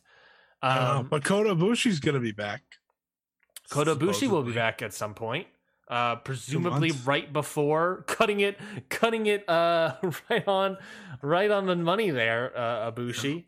We'll see what happens there. Hopefully, no complications come up, of course. So I, I'm expecting Tanahashi to win this match. I think this would be pretty Yeah. good, but you know, I'm not expecting. I'm not. I'm. I'm. I'm not expecting four stars, but at least three. I mean, that's probably Yeah, I think if say. Kenta goes, it can easily hit four. It's just a matter of what Kenta we get that night. Because again, like you said, it's it's hit or miss sometimes with him. yeah, Um, who knows? Maybe like he loses and then they start attacking Tanahashi after the match. They being Bullet Club and Shibata comes back because I just I just want Shibata again on the show. I was trying to see. Um, when did they did they wrestle last? Did they wrestle last year? Is that what it was? Was that Who uh Tana and Kenta? no, they wrestled a few months ago. No, I guess I didn't watch that match. Interesting. well, whatever. Uh, IWGP World Heavyweight Title number one contendership briefcase match. Even though the briefcase is not a briefcase, but rather the title itself. Wow. Uh, Kazuchika Okada uh, defending that briefcase title belt against Tama Tonga. Match of the night contender. Here we go, baby. Woo! Everyone's been bearing go way too long. Yeah, this match is first of all, the match is going to go 30 minutes. Second of all, um, people have been burying this match on Twitter and saying it's going to be bad. Guys, the match was pretty good in the G1 climax. why do we why do we now all of a sudden be like, yeah, that match was great in the G1 climax, but it's going to be awful here? I don't understand that wrestling Twitter, wrestling podcasts. I- I don't want to see it a second time, but it's definitely going to be fine. yeah. Like, I think It's it's Kazuchika Okada in like the proper Rainmaker form, and Tama Tonga has been stepping up. You know? yeah, yeah. I mean, he just got to take his vest thing off, and he's instantly like five times better. Tama Tonga is like a Dragon Ball Z character where the vest was weighing him down, and now that he has it off, he's way better. It's true. There's no lie there. Uh, I think this match will be good. I do think it will be good. And Okada's winning, by the way. Not not not much secret there. Uh, I just love that, like in the graphic for the show happening, they have the title. Yeah, and I'm like, wow, that doesn't make that puny little world title on the bottom look terrible at all. Not at all. Because it's very funny that it's on top because I know that's how they always do their cards, but it really makes that belt look so stupid. I like the idea. if we wanted to be the chaos promotion, yeah, Tama Tonga winning then let's just Uh, let's no, just that, that's, that- explode that's the not world. how chaos works. Chaos is Okada, actually. Ryan, I don't know what you're talking about. Chaos is Okada's group. Tama Tonga's in Bullet Club. Look, You know, If, he Hou- has the if song- House of Torture is actually in this promotion, then Tama Tonga's got to win through garrote wire means. I, I just wanted to tell you that you were off with the chaos idea. Just saying. IWGP uh, World Heavyweight Title match: Shingo Takagi versus Zack Sabre Jr. This match was very strong, very very good in the G1 climax, and they're doing obviously the repeat here. I'm not expecting Sabre to win here. Obviously, I don't think anyone is. But what we're expecting is a great match, and I think Uh, he'll deliver. match of the night. One of one of Shingo's best title defenses so far. Uh, I don't know how many he has off the top of my head. I guess there's not many. I He has can- the match I'll- with I'll look that Okada. He has the match with Evil, which you know, funny to think about. Uh, He don't- he he won the title, or you know the vacant title against Okada. oh, he's defending against Tanahashi. That match was great. I Yeah, then the match. Tanahashi match in the Tokyo Dome, and then the other MetLife Dome against Evil. Oh, well, this is definitely going to be one of the best of his defense. I was What a great reign! Like, going Okada, Tanahashi, and then Base- Sabre. ba- base god evil. Hey, excuse me. Give some respect to Gringo Loco. I remember how angry people were after that evil match. They're like, "This isn't the Shingo Takagi classic I wanted," and I was just sitting there thinking, like, "Listen, I don't know if you know this, but not every single match needs to be this work rate class." Okay, but at the same time, if Evil ever, you know, wanted to stop with the heel stuff for like five minutes, they would actually have a great match. Yeah, I think I think they could have a solid match. But otherwise, Zack Sabre Jr. Shingo, I think it's gonna be a very good classic match. I'm expecting, you know, to throw stars this match. I think this match will be very good. They have good chemistry together, and I think Zack Sabre Jr. Uh, yeah, like you're right. I think it's gonna be a money match here. I, I think Zack Sabre Jr. putting on a lot of muscle recently, and I'm really loving it. I was not expecting it. I was quite surprised. He took off that that tracksuit, and then it's like, whoa, baby, whoa, hold on. Yeah, when he did that, I was like, holy shit, this guy's swole as hell. What happened? Uh, and I think and I think that muscle only lends itself to an even better match against Shingo. I would love a Zack Sabre Jr. IWGP World Title reign. Oh, it's yeah. not happening now. It'll, I don't think it'll ever happen, honestly. Probably won't ever happen, but I'd love one. Like I think he's in like complete form now as a wrestler. I think he's combined um, his submissions and his technical work with some like very good striking. Um, and I think he would be a great champion down the line if they ever wanted to do that. Who knows? They made Ospreay champion in like two days. Like it, it happened in like seconds. Felt like. Uh, so you never know. Um, you know, well, this will be the third uh, world title match within the past like you know month. hmm All different world titles though. Just remember that Ospreay's defended his, Okada's defending his, and then Shingo finally gets to defend his. So the real question at the end of the day is, will will Okada be holding all three at the end of Wrestle Kingdom? Triple gold dash. Get into Except it. Except they're all the ti- the same title and they all count as the same thing, and it's very confusing. And everyone's ignoring the IC title. yeah, every, well, it's because Okada brought the old one back, and everyone's like, "Well, that's good enough." and and Naito's like, whoa, hold on, what about that? What about the IC title? Well, And I don't know the Ibushi title that I Ibushi hate is like, hey, hold on, guys, what about that IC title? I thought it was, I like that. Shinsuke Nakamura comes back to me like, whoa, what am I? What am I supposed to do here? Where is my belt? What happened? What what happened when I was gone? I, I leave for two. I I leave for two minutes, and, you, and my kids are out of control. I go to surf for five years, and you get rid of my belt. Oh man, I think this match is going to be good. Um, I don't know what's going to happen at Wrestle Kingdom. We'll find out in a couple months, I guess. Yeah, you know what? The show really peaked when we talked about Ring of Honor. That was the real conversation. Everything else, it's wanna- Halloween. If you want to talk about shows peaking, let's talk about. Well, do we? Hold on. Are we doing? Are we calling on all to do Stardom, or do you want to talk about a MLW pay per view that no one can watch? Well, we have 30 minutes left. So we can do both. Okay, So we'll do MLW first because MLW is mid. because it's gonna be mostly us. Because we're never gonna see it. It's just gonna be so MLW this Saturday uh, for those in the Philadelphia area only are doing the Again. War Chamber show. Uh, it is all going to be taped for Fusion, and I was so confused. What? So it, it appears that the Vice television deal is nothing. There's no television deal with Vice. They uh, only have their YouTube deal. They could not get any sort of television deal, and that just caused even more confusion. And they don't have. They're not for whatever reason. They're not doing the show live on FITE.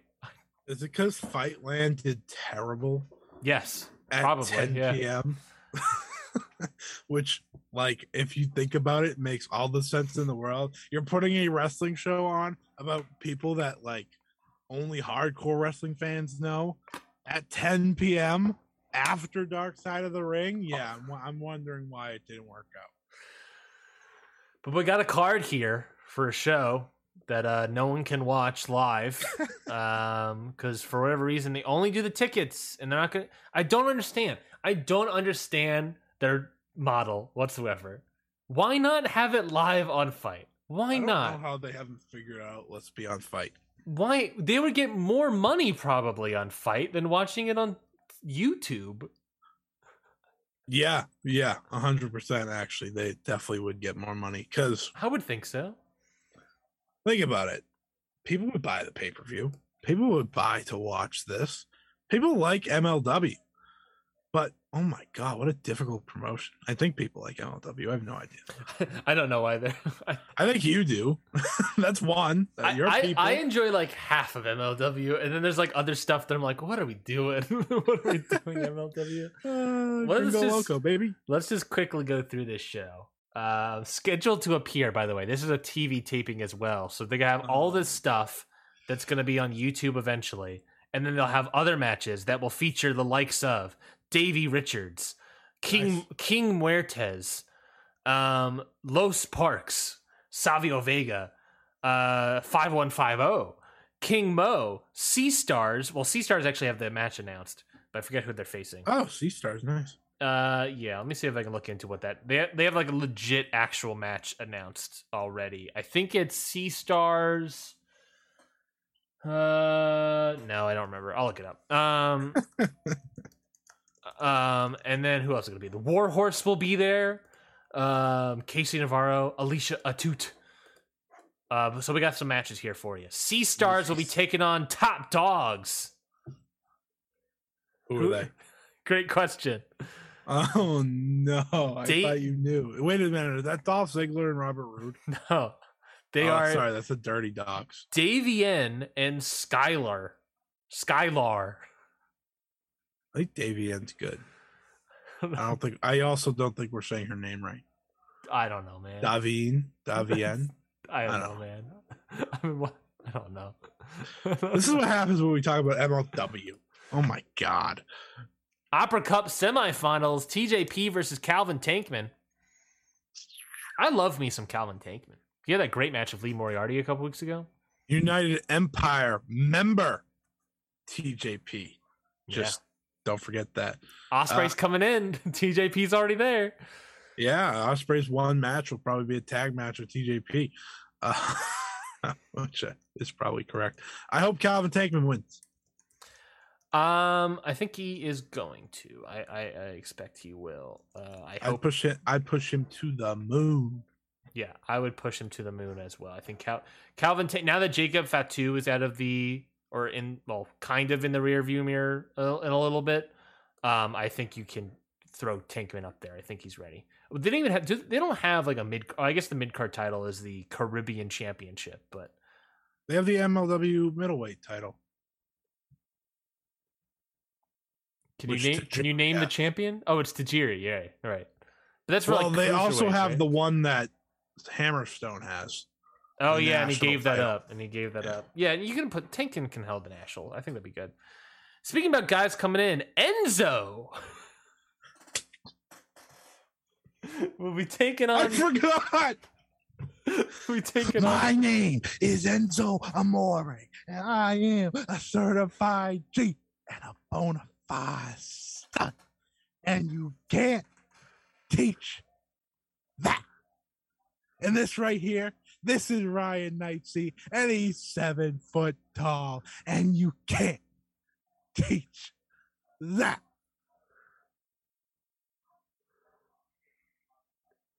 Bada boom! guys in the room. How you do? versus Matt Cross. I hope Enzo squashes him. I hope Enzo squashes him. It's about time. Enzo Amore is back in wrestling. Enzo back in wrestling to piss everyone off. I, what the? Oh my god! I got so animated. My camera just got sent. Holy crap! I didn't even know I wasn't on the screen. do you want to know what? Do you want to know what the last Enzo match I watched was? No, I don't think I do. But yes, what is it? Enzo. This happened in New Wrestling. Remember New? Oh yeah, this was that's- this year. Oh, this year you watched an Enzo match. It was this was Enzo versus Jerry Lawler in a casket match.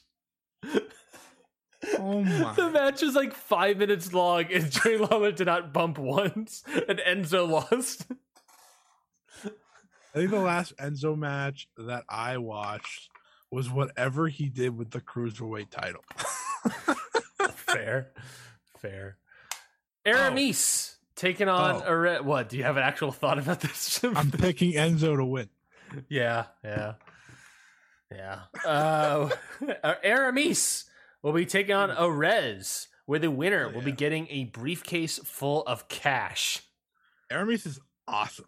Oh, Arez, this I love like, I uh, love Arez too. Yeah. This is Dario's like thing, yeah, which they kind of forgotten, which I think everyone else forgot. Like no, everyone got wicked hyped, and then they were like, "All right, we're done running shows for like five months," and now it's coming back. Aramis great, Arez is great. This match is probably gonna be very fun.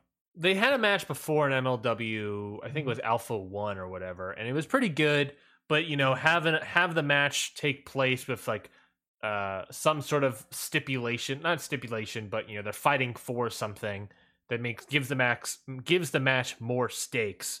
So I'm at the very least intrigued about what will happen here. Um, Willow Nightingale will be taking on Holidead um, in a one-on-one match. Willow Nightingale has watched MLW Fusion last episode, and and by the way, we still have the go home episode for MLW Fusion this Wednesday. but Alpha Fusion, My- Alpha. they changed the name for no fucking reason. Um, apparently they're doing a thing like a storyline where Willow has some sort of relationship or something, not like relationship, but like some sort of thing with Dario Cueto because Willow apparently has Dario Cueto's on speed dial. I was like, what? What are they doing with Willow? I was like, so confused. It makes sense if it was Holidead, but it was like Willow has Dario Cueto's number on speed dial or something. Oh man, this promotion. This is Ring Post Radio Alpha moving forward. yeah, yeah, yeah. That's my takeaway on the match. Yeah, when we when we reach what eighty episodes, we'll become Ring Post Radio Alpha. Homicide being brought in. Uh, this is actually announced before the Ring of Honor news, but Homicide gang coming in uh, against L.A. Park. Holy shit! Do you remember when Homicide showed up in AEW and then never showed up again? oh yeah, they didn't even have him on Dark or anything. No, his entrance music just went off. He showed up, helped Eddie and Jon, and left. And it was all to hype a match that was happening at the same time. it was it was hyping of a match that happened hours before. oh my god, what is wrestling nowadays? What is the match? What are we talking about? Homicide versus L.A. Park, the L.A. Park, Oh god, WCW L.A. Park. this is there like a stip? No. Oh Jesus! Straight Uh, up. It could be fun. It could be interesting. I don't I'm not expecting greatness out of here, but it's a match that's like, you know, your Nowadays when people say dream match, they really just mean I hit randomizer on Fire Pro Wrestling and this is what I got. Yeah, people like to toss dream match and goat around like it's nobody business, like AKA Impact called Mickie James to goat. Uh, you know, and dream match. This is not a dream match. This is like, this is like a match. This is this is what this is. this It's is a just match. This is a match I never thought about ever. so, Bo, That's a guarantee. So there's no way you dreamt it. Uh, yeah, sure. Uh, homicide. I'm gonna pick. ladder match for the open weight championship, the national open weight championship up for grabs. Interesting match here. So we're gonna have a new champion coming out of this. So I want to get your thoughts here. Alex Shelley, Oh hell yeah. Myron Reed, Oh hell yeah. Alex Kane, Oh hell yeah. Zenshi, Oh. and a mystery wild card. Ooh. Mystery wild card. Hmm. Very intriguing. I don't know if Well, they- the first three got me amped, yeah.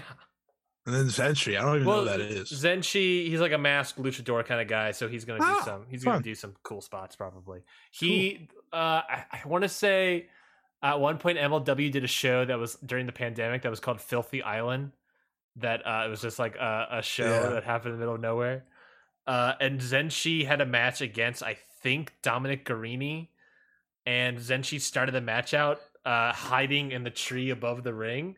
Dominic was like, "Where's Zenshi?" And Zenshi just jumped out of the ri- out of the tree, and did a cross body on him. It was hilarious. MLW is a weird promotion. It's Yeah. very weird. Do you- Uh, Do you have any thoughts about who will win this, or Hmm. who do you think the wild card will be? I get some thoughts. Uh, Myron Reed is very good. Uh, I watched Mystery Vortex Seven, uh, really? PWG show, and you got it. You got that. On, you got that in time. You got that Blu-ray. uh, wink, wink, nudge, nudge. Uh, him, him, and Trey Miguel versus Aramis and Rey Horus was great. Mhm. So definitely watch that. Uh, but Myron Reed's awesome. I like Myron Reed a lot. Happy's moving up in the world of MLW. He used to uh, really just be the middleweight, but now he's moving up to the national open weight title. I don't think he wins here. Uh, I love Alex Shelley. I love this dude. I I'm very upset that him and Chris Sabin are just separated. Um, but I'm happy Shelley's doing things because Sabin's stuck in Impact while Shelley's you know making the most out of this you know seemingly instant comeback to wrestling. You know he had to go away from Impact for all that time and now he has turned it into a lot of great bookings. Yeah. And He- Alex Kane's awesome. So I love that. I love me some Alex Kane. Alex Shelley. Um, uh, I believe he stated stated somewhere that he doesn't want to sign a contract, so that's why he's a bunch of doing like all these individual agreements and whatnot. Give me a Um, mach- I just want to Motor City Machine Guns versus Young Bucks match. give me That's give me give me an Alex Shelley versus Sammy Guevara TNT title match. Ooh, yes. Oh, you know what you should also give? You know, you know? Alex Shelley versus Bryan Danielson. Yeah, why not? Let's do it on Dark Bryan Danielson versus everyone. on on, on Dark Elevation. How Um, dare you? Do you? I, I feel like the wild card. It could be anybody. Like it could be a guy from Ring of Honor. It could be like some indie Gringo star. Loco. Could be Gringo it's gonna it's gonna uh It could be Warhorse. It could be just Warhorse straight up. it won't be Wardlow. I can tell you that. It's Uh Braun Strowman. Oh my god. And all he does, he walks in the ring and then he just can't stand. Let me let me give you a, a little guess. Alex Zayne.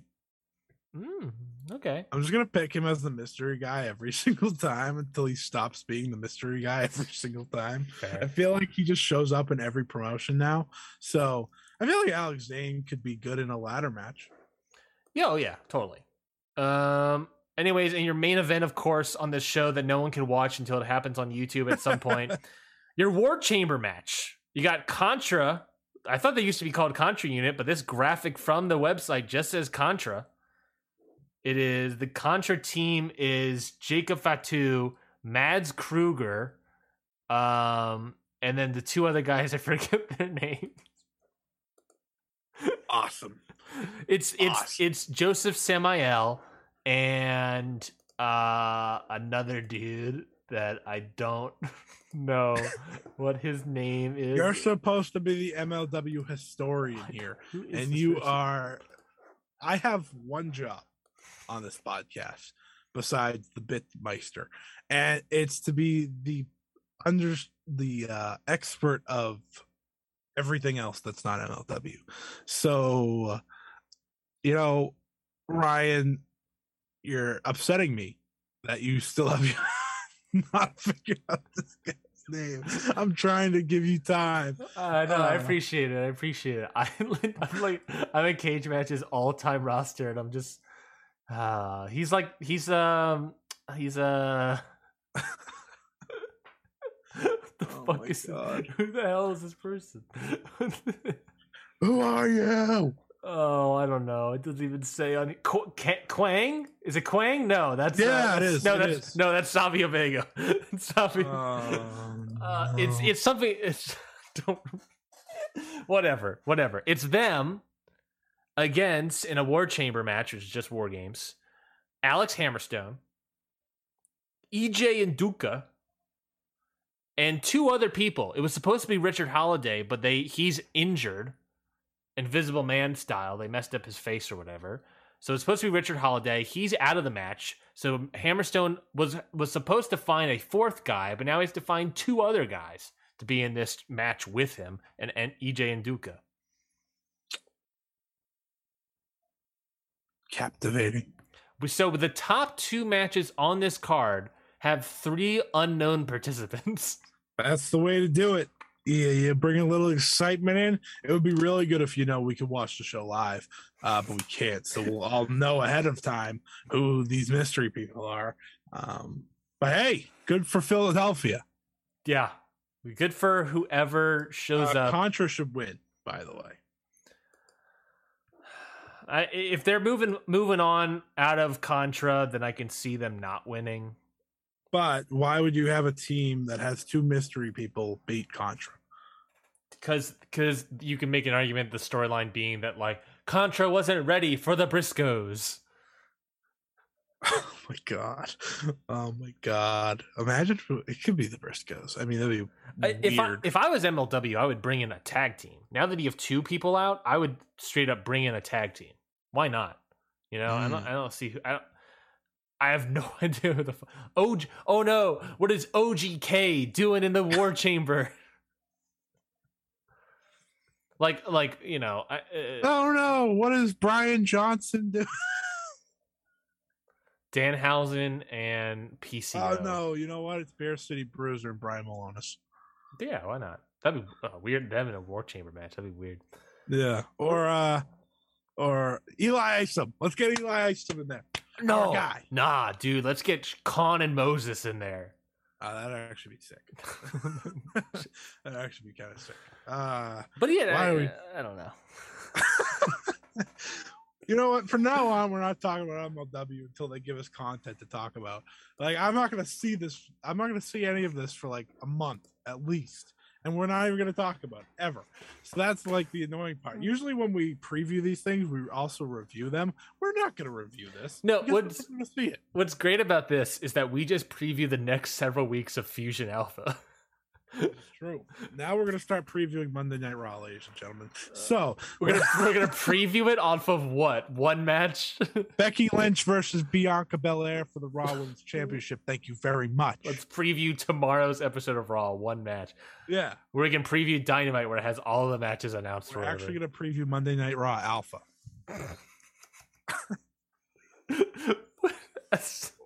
Or Dynamite Alpha.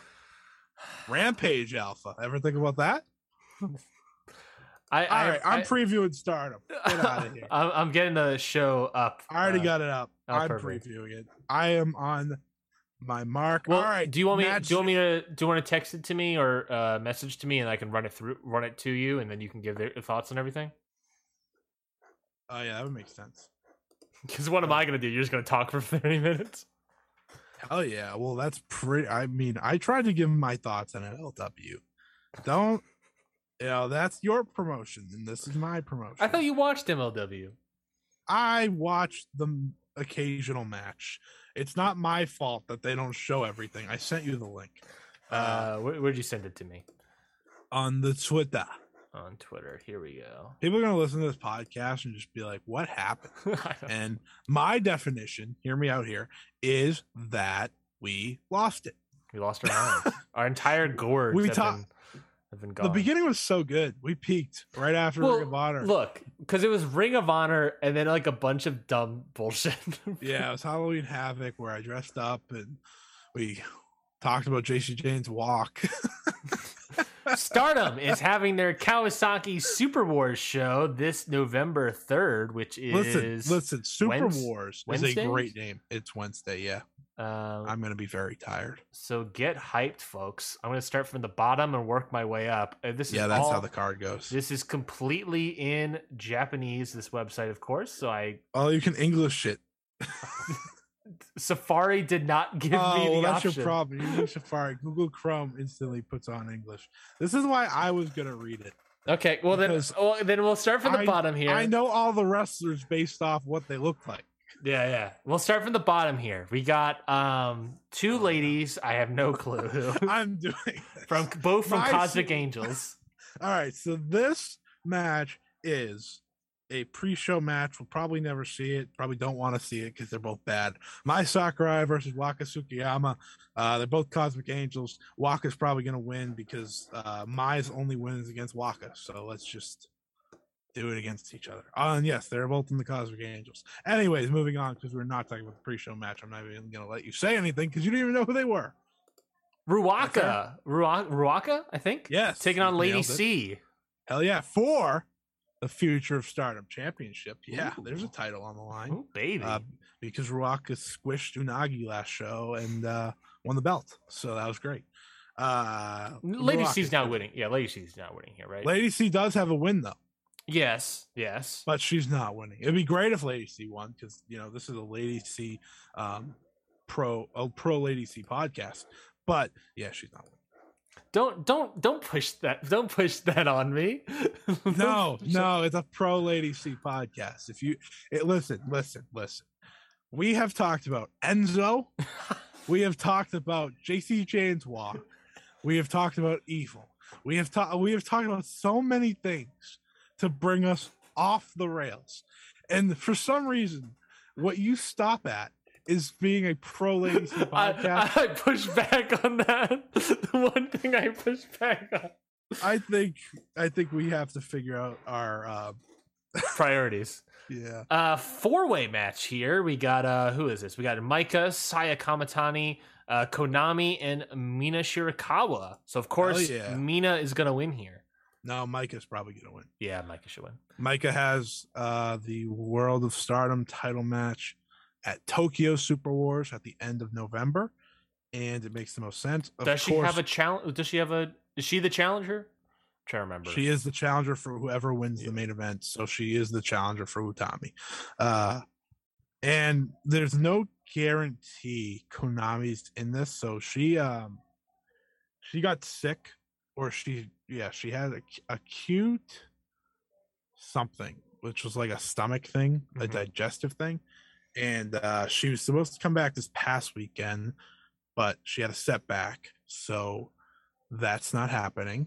Uh, so we, there's no word if she will actually be able to be in this match.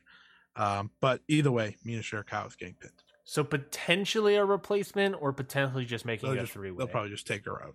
Yeah, I mean they're doing. They're It was originally a three way. Oh, I see. Interesting. Uh, well, then we'll see what happens with that, I guess. Mm-hmm. Uh, for the high speed title, we got Starlight Kid defending against Momo Watanabe. Yeah. So the basis of this match is that Starlight Kid called Momo shit. And because Momo did not want it, Momo literally said, I do not want your shitty title. I do not want the high speed title. I, there's no part of it. And it's funny because they did a pre match tape where Mo was like, no, you know, Azumi, Azumi is Queen's Quest's high speed wrestler. So I wouldn't want to challenge for it. And then literally like 20 minutes later after the match, Momo just shit on the title. She's like, I, I'm to win it and I'm to give it back to you because I don't want it. And I was like, wow, that that was like an attack on your own tag team partner at the same time. That being said, Starlight Kid's probably to win because she just won the title, but should be a very good match. Um, we got a tag match here with Death Yamasan and of course Saki Kashima Saki Kashima. Rina and Hanan. You're welcome. I saved you. Thank you. Uh, this is actually a tag league match. This counts. Ooh, part of tag league. Uh, you know, water and oil, which is Rina and Hanan, even though they are sisters. Very funny. Yeah, uh, they don't get along. And three of the four people in this match are Oedo Tai, so that's also interesting. Um, yeah, Fukigin and Saki are gonna win. hmm yeah, I would imagine so. I imagine they'll just turn all. Yeah, Everyone will just turn against poor Hanan. poor Hanan. Thank you. Um, we have another match here. Is this match also for uh, tag league? No, because Mayu is not with Koguma in tag league. Oh yes, yes, yes, yes. Uh, but we have Mayu and Koguma here, and then of course they are going to be taking on the team of. And Natsupoi. Thank you. I It's had it- funny because the match is called a tag league special, but it is not a tag league match. Sometimes Stardom just does things that is like, what, what, what? yeah, yeah, they do. Now they do that a lot actually. Um, the team that's in tag league is going to win. So Himeka and Natsupoi are going to win, but it should be a very good match because Koguma is, you know, awesome, and I mean, Mayu. Mayu's Mayu.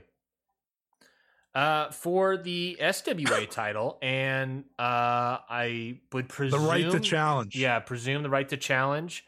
Uh, we have, of course, Azumi challenging here uh, against uh, Shuri.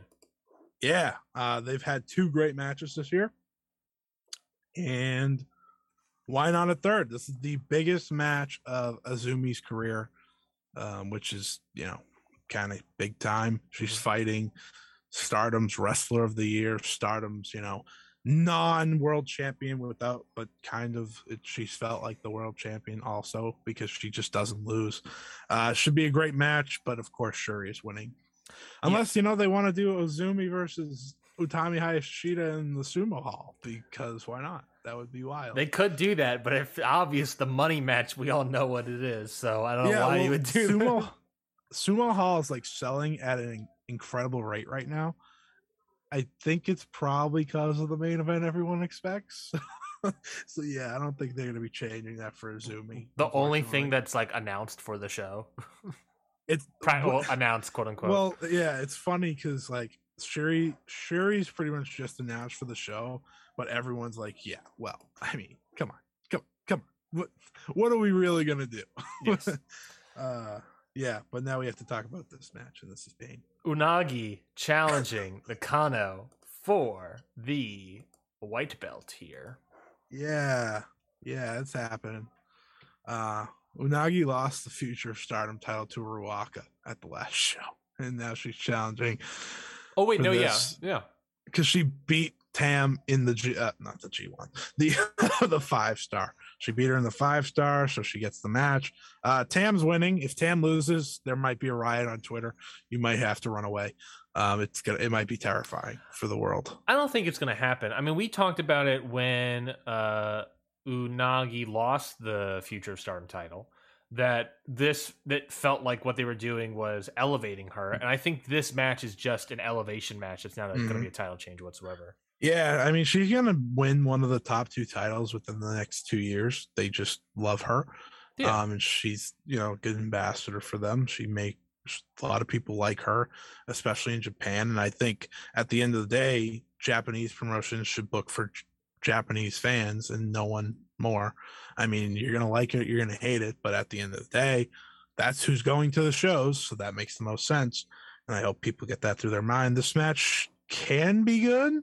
I mean, if Tam Yeah. just like takes liberties and absolutely demolishes Unagi, and then Unagi has her comeback, and you know, it can be good. Um, we'll see. We'll see. They're they're uh, faction partners, presumably friends. So I, you know, we talked about it during the five star. When Tam is into the match, Tam can deliver. So I'm expecting that Tam would be into this match and that she. Would deliver. Yeah, yeah. It's a big show. It's a big title match. She's usually on for those. Yeah. For the red belt here, for the World of Stardom title, uh, we have Utami defending against Hazuki. I can imagine, Scotty, you are you are ready, primed and ready to yeah. Yeah so the so i'm excited because just you know there comes a time where you know who's winning but Mhm. it doesn't matter. Like for me it doesn't matter. I think for a lot of people it does matter. Like a lot of people are upset that hazuki you know is kind of just you know getting fed to the dogs right off the bat but to me it's the ultimate sign of her having to prove herself. It's the ultimate sign of showing that she's fully back and there is no opponent in stardom right now bigger than Utami. And it's for the world title. Um, I expect it to be a great match. Uh, their whole emphasis on making Utami the dominant champion now is very interesting. They show they did in the Takumi Iroha match Yeah. and that's not her style. I think she's always been better, you know, fighting back. But clearly, they want Shuri to be more of an underdog heading into theirs. Yeah, and you can easily tell that story with the length of Utami's reign so far. I mean, you can start. Length of you- the reign, Yeah. and she's just she just has this aura about her that it works. yeah, Um, her jacket now looks exactly like Okada's. It's actually very funny, um, because that's their entire goal is to make her Okada. yeah, Um, for them, which it it's a good business plan. It's not It's- a bad idea. it's working. It it's it working. peaked I mean, I don't. it- if it works, it works. It, exactly. She is everything they hope for, and uh, I think her match with Hazuki will be great.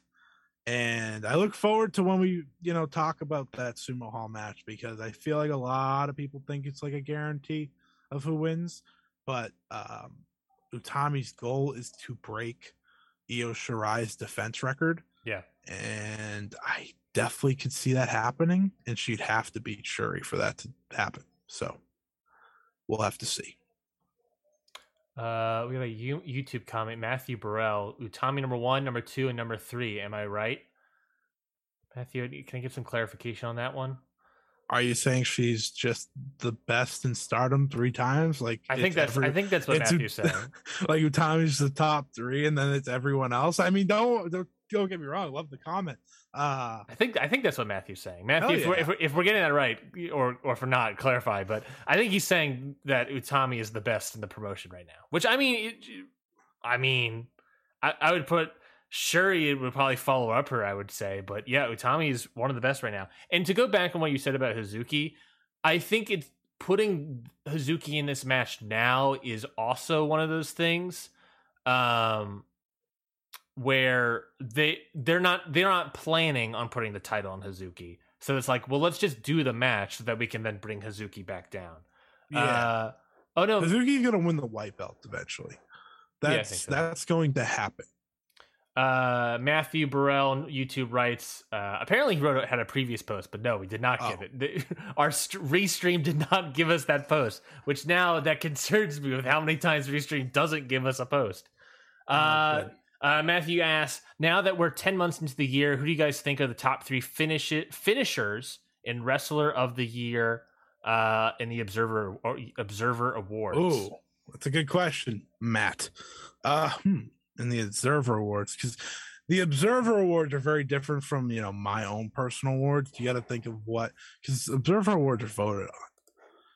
Uh, Because they're, Kenny. 'cause they're not we're not just talking about um, uh, match quality as well, which obviously is a huge thing, but we're also talking about like ticket sales, how they do for the promotion, all that jazz. uh, Kenny Omega, Shingo,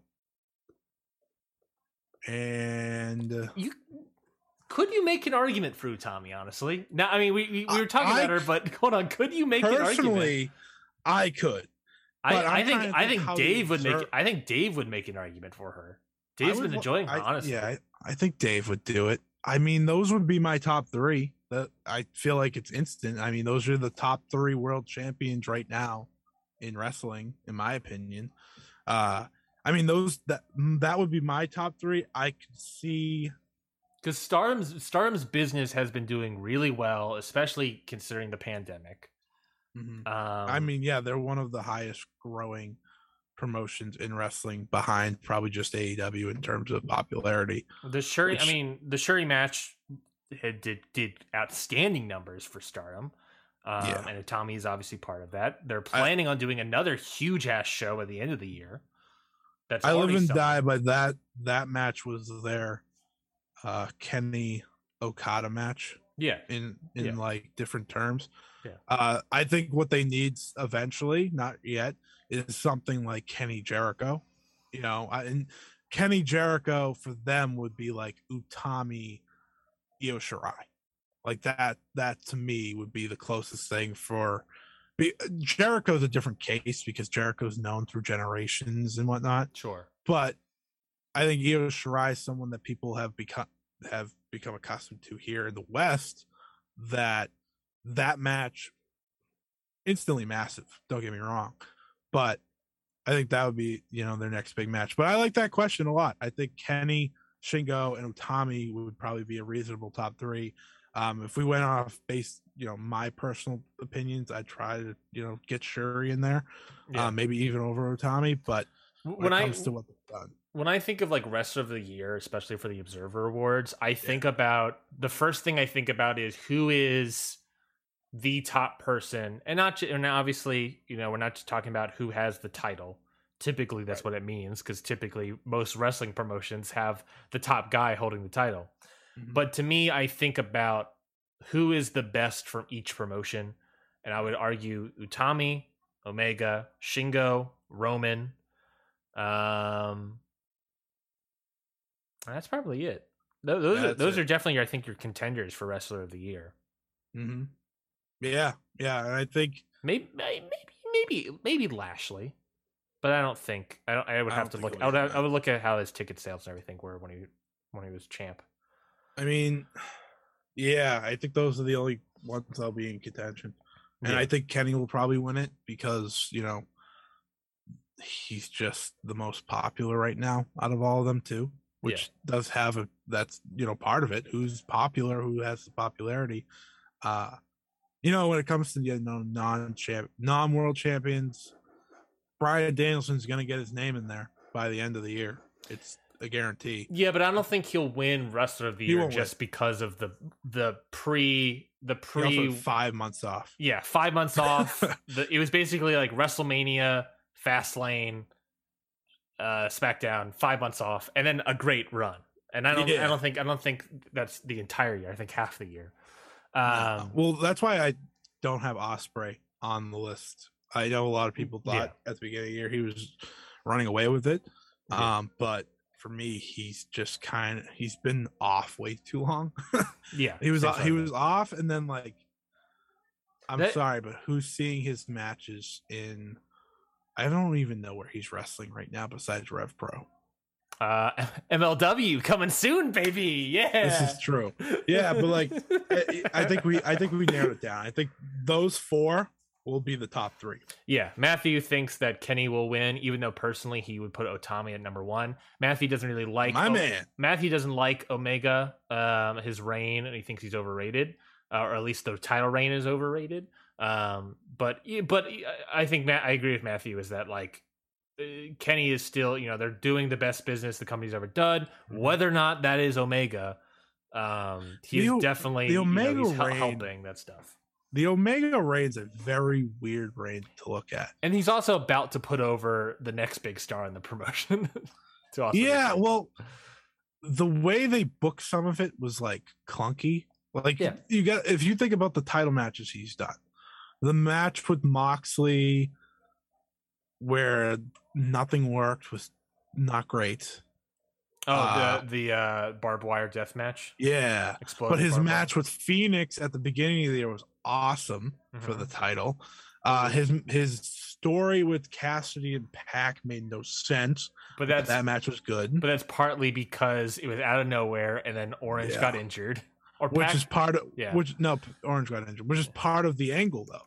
Like they didn't build the match up, you know, reasonably anyways. They had a lot of other focuses.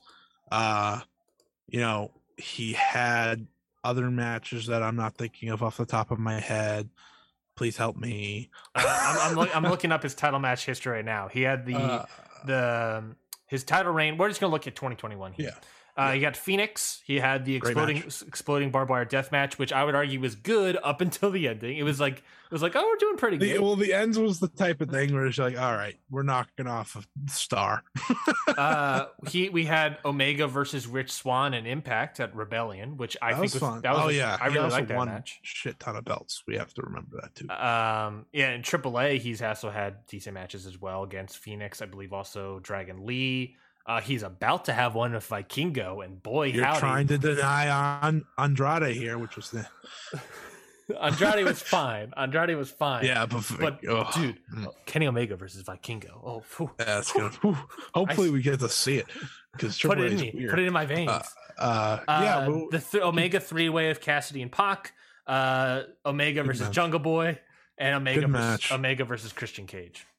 good match. Well, I think both matches with Christian Cage are we're talking about. I think the first one's better. I, Uh, but I- I, think I the would- one- The first one had a better atmosphere. I don't know if it's necessarily better. Like the only thing that would hold Shingo has had better matches, but Shingo is not. I don't. Shingo's part of a New Japan that's having the worst business has had in years, so it's yeah, tough. but he's had a great year. Otami, I think, is honestly, I would put Otami up there as number three, maybe against. I mean, like I I would would, put, I would I- put Utami over Roman, honestly. Personal bias, Utami's you know one, but non-personal bias is going to be Kenny. It's going to be Kenny. Yeah, and I, I think I don't, I don't blame anyone for voting Kenny. He's had three. He had three world titles. Yeah. At one point, uh, I think he did a lot. I think he had a, some good matches. I loved his match with Sami Callihan and Impact. I think a lot of people forget about that one at yeah, Slammiversary. it was, it was pretty good. It was pretty good. For like, it was like an extremer, extremer, an extreme match that he doesn't usually do, Yeah, and I thought that was pretty good. Um, yeah, he's just had a weird reign. yeah, it's just been, been really weird. It's like uh, uh, some people like to call it like the best, one of the best reigns ever. I'm like, I don't know about that. And I think it's funny because I saw someone tweet this of how him and Roman's reigns kind of like Kenny's got better as Roman's got worse. If that makes sense. Like up until the last Danielson or Cesaro, I forget which one came first, uh, came last. Mm-hmm. Roman's reign I thought was great. And then ever since then, it's just kind of been nothing. Yeah. Yeah. It's and an, Kenny's hamster wheel. has picked up. Yeah. So yeah, it's interesting how that worked. Well, I appreciate the that we I should say we appreciate the question, Matt. Um, yes. Again, thank you. Uh, I don't know why we weren't given the que- the the comment beforehand, Mr. Previous Post. That makes me concerned of how many other previous posts, how many other people may be posting and we're missing. So I got to look into that uh, now. Yeah, we might have just missed like you know a million questions. weeks people probably pop questions. in and like send us stuff, and we're like, we just ignore it that makes me so frustrated now because now I gotta look into that, and I don't know why it's like that. I mean, we're get according to the stream, we're getting you know the, it's getting fed out to Twitch, YouTube, Facebook, Twitter, but uh, but for a reason, if we're not getting seeing those messages, it makes me think now I got to look them up live as the show's going on, which that's just more work, or maybe I should get off of Restream and use something else. I don't know. I'll figure it out. Mm. Anyways, that's the end of the show. We appreciate the question here, Matt, but that's now the end of the show here, folks. Unless there's other people who had questions, keep spamming spamming them in, I guess. No, um, we did have questions for like years, and we just missed them all. Yeah, I apologize for that. Uh, plugs, Scotty, plugs. Happy Halloween, of course, everybody. Hope you guys have a good, uh, safe Halloween. Um, if there's anyone listening to this that are trick or treating or they have kids and they're going out and trick or treating, of course, be safe as always. Um, but we'll see how this next week of wrestling goes. I think. I thought you wanted me to say goodbye. I thought you. I was prepping. I was off? prepping. Oh, I was I prepping you for the sign off, bud. All right, match of the week: Bryan Danielson versus Eddie Kingston. I thought the match was just fantastic. It's everything you want professional wrestling to be. You know, you have the drama, you have the physicality, you have the wrestling beauty that is this. I, Bryan Danielson's run in AEW is just like it's been amazing. I don't know how long he can keep it up because it it's a lot to ask for. Um, but but I, I, don't think he cares. I think he's been loving the entire experience. Yeah. yeah, and he has so many more opponents, which is so exciting. Uh, so that's my match of the week. It it just edged out Shida versus Deeb which was my match of the week. I really enjoyed that match. I thought it was sta- outstanding. I, I obviously I, I, think Kingston and uh, Danielson was better, but um, Shida and Deeb, I think they told they told a great story. Um, I think that obviously they continued the story from their previous match. I like that Shida got the comeuppance and that she's moving on to the tournament. Just the, also the work in that match I thought was outstanding. Um, so I, I, I just think that Shida and Deeb are just putting in God's work. like I like it was like it was great. I, I don't want to. I don't. I don't want to like take away other re- female wrestlers in the company, but seeing this match reminded me of how great the female like the female division is in an AEW. You know it what I can be. How you, great you know what I'm saying? Be. Yes, how great it can be. Because this match, they have they have a lot of female wrestlers, and we all want to see their female wrestlers compete. But and they do have a lot of female wrestlers that still need to get that experience under their belt. But you have in this division, Deeb, Shida, people that can just go out there and have killing matches. And like let's put those matches on. Let's while we're putting that was great. And let's put on the dark instead of dark having these job squash matches that aren't really teaching anybody except except getting camera training and crowd control training. It is let's get people facing each other. Let's get your Thunder Rosa versus Big Swole. Let's get all these other matches. I know we're I know Tony Khan wants to save matches, but I think when it comes to the women's division, we don't need to be saving matches. We need to be having matches that help make the women all of them better. You know, oh, yeah. it, it's we're not having a rising tide that's helping all ships when it comes to the women's division. We're having a bunch of individual pools that are getting filled up with more Mhm. water. that makes sense. So, so when do you want to uh, talk about you? You know, before we just sign off, your, your TBS championship bracket. Oh, Oh, getting getting shattered. Just absolutely shattered. I thought about that when it happened. I was like, oh no. I had I had D go to the finals. you had Deeb winning the whole. I, D, I did have Deeb winning. God damn it. I thought about it, and then I was like, you know what? They'll probably do Jade, and I wish you were right. That's that's all I'll say. I wish you were right. But at the end of the day, great match. That's what this tournament's all about. I think that's what you want in a tournament. I can't wait for their third match, presumably at Full Gear. Hopefully, please. Maybe. Maybe. Yeah, if Deeb loses, then potentially. Well, because the TM, Oh, the yeah, yeah. TBS title match, uh, the TBS tournament isn't happening there. The final, so or at least I don't think it is. It's supposed to happen on the first episode, is it not? Uh, yes, yes, yes, yes. We talked about Yeah, it last, so- last week. Yeah, so I'd I'd run back to even Shida on the pay per view, but that is it. Oh, you can follow me at Scott E Wrestling on Twitter. I'm sorry for all the uh, bits and pieces. You know, I did my whole Enzo shtick. I did my Bron Breakker shtick. Uh, this is it. This is the last time. Uh, you can follow me on Twitter at Ryan Knightsey. You can figure out how to spell that, or if you're watching the stream, it is right here. There, there, there.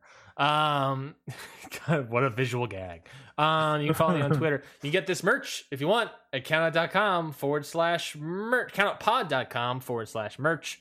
Got a count out thing. And maybe maybe Scotty and I can do some sort of like promo code where it's like you get 10% off the shirt and we'll throw in a ring post radio sticker as well. Yeah, maybe someday you'll be able to get a Ring Post Radio shirt. That's the plan. The plan is that if we sell if we sell some stickers, then we can get start getting saving up money to get shirts for Ring Post Radio. And that's Buy some So- damn stickers, people. if I get some sti- it's it's that. And then we'll get mugs and then we'll get caps, which which by the way, tease. Um no, no comment, but tease. Um, so we'll see how that goes. Uh, Matthew Burrell had more questions for you, Matthew, but uh, we're going to sign off the show here. Um, so, but we're going to, I already wrote it down. I wrote down your question. We'll be talking about it next week as well. And we'll probably Oh, talking hell about yeah. more Observer Awards, as obviously as the year comes to a conclusion. And not only that, but the count, the count out uh, year end awards as well when it comes up uh, eventually. Yeah, and we'll do the Ring Post Radio year end awards where me and Ryan completely disagree on everything. The Ring Post Radio Award is just going to be giving Evil all of the trophies. No. And and Adam Cole. There we go. We should have we should so for the count out awards, I like Maybe we just call it the Evil Boom Award, and that's the Wrestler of the Year award. the Evil Boomer Award. oh, oh wait, no no no. No, no, no, no. That could that could be taken very, very wrong. for the count out year end awards, I like having one specific award that is um like fun. Like last year was the Lemonade Award, which was like who, which company, whatever made the the best out of a shitty situation. This year, maybe we do the Over Like Rover Award, where it's who is most over, who is most over. Uh, We had nominate Evil, Adam Cole, and it's all we only nominate people that are not over. Well, Adam Cole is over, but Adam Cole's over like Rover, Yeah. buddy. I don't know if you know this. Evil sells a shit ton of merch in Japan, so take Yeah. it back. Maybe we'll do the, the Ring Post Radio sponsored award over like Rover. Maybe that's what we'll do. And then we'll announce it on the program. Oh, wonderful. Well, there we Wonder go. who's gonna win? Who's going to win? The world may never know. We'll find out later. Uh, thank you, everybody, for listening to this week's episode of Ring Post Radio. If you'd like what we heard, of course, you can watch us every single week on Sunday live on Twitch, YouTube, Facebook, and Twitter. Uh, you can also f- listen to us on audio platforms wherever you get audio, uh, wherever you get audio. Uh, so just, just wherever you get audio, go to Apple Wherever Podcast, Spotify. sounds, Wherever you wherever get sound- hear things. That's We're there. We're there in between the waves. Uh, our dumb bits. Um, so again, thank you very much. If you like what you heard, we'll see you next week. Have a good one. Bye. This has been a Count Out Podcast. Hi, guys, this is Lauren. This is Michael. And this is your Dose of Death podcast. If you're genuinely curious about the world of deathmatch wrestling, look no further as me and Mike have you covered on all things in the world of deathmatch wrestling, whether it's Interviews, show reviews, or everything in between. We have you covered on all things deathmatch wrestling, whether it's past, present, or future. And you're probably wondering where you can go support us. You can find your Dose of Death podcast on all major podcast platforms, especially along with the Count Out network of podcasts.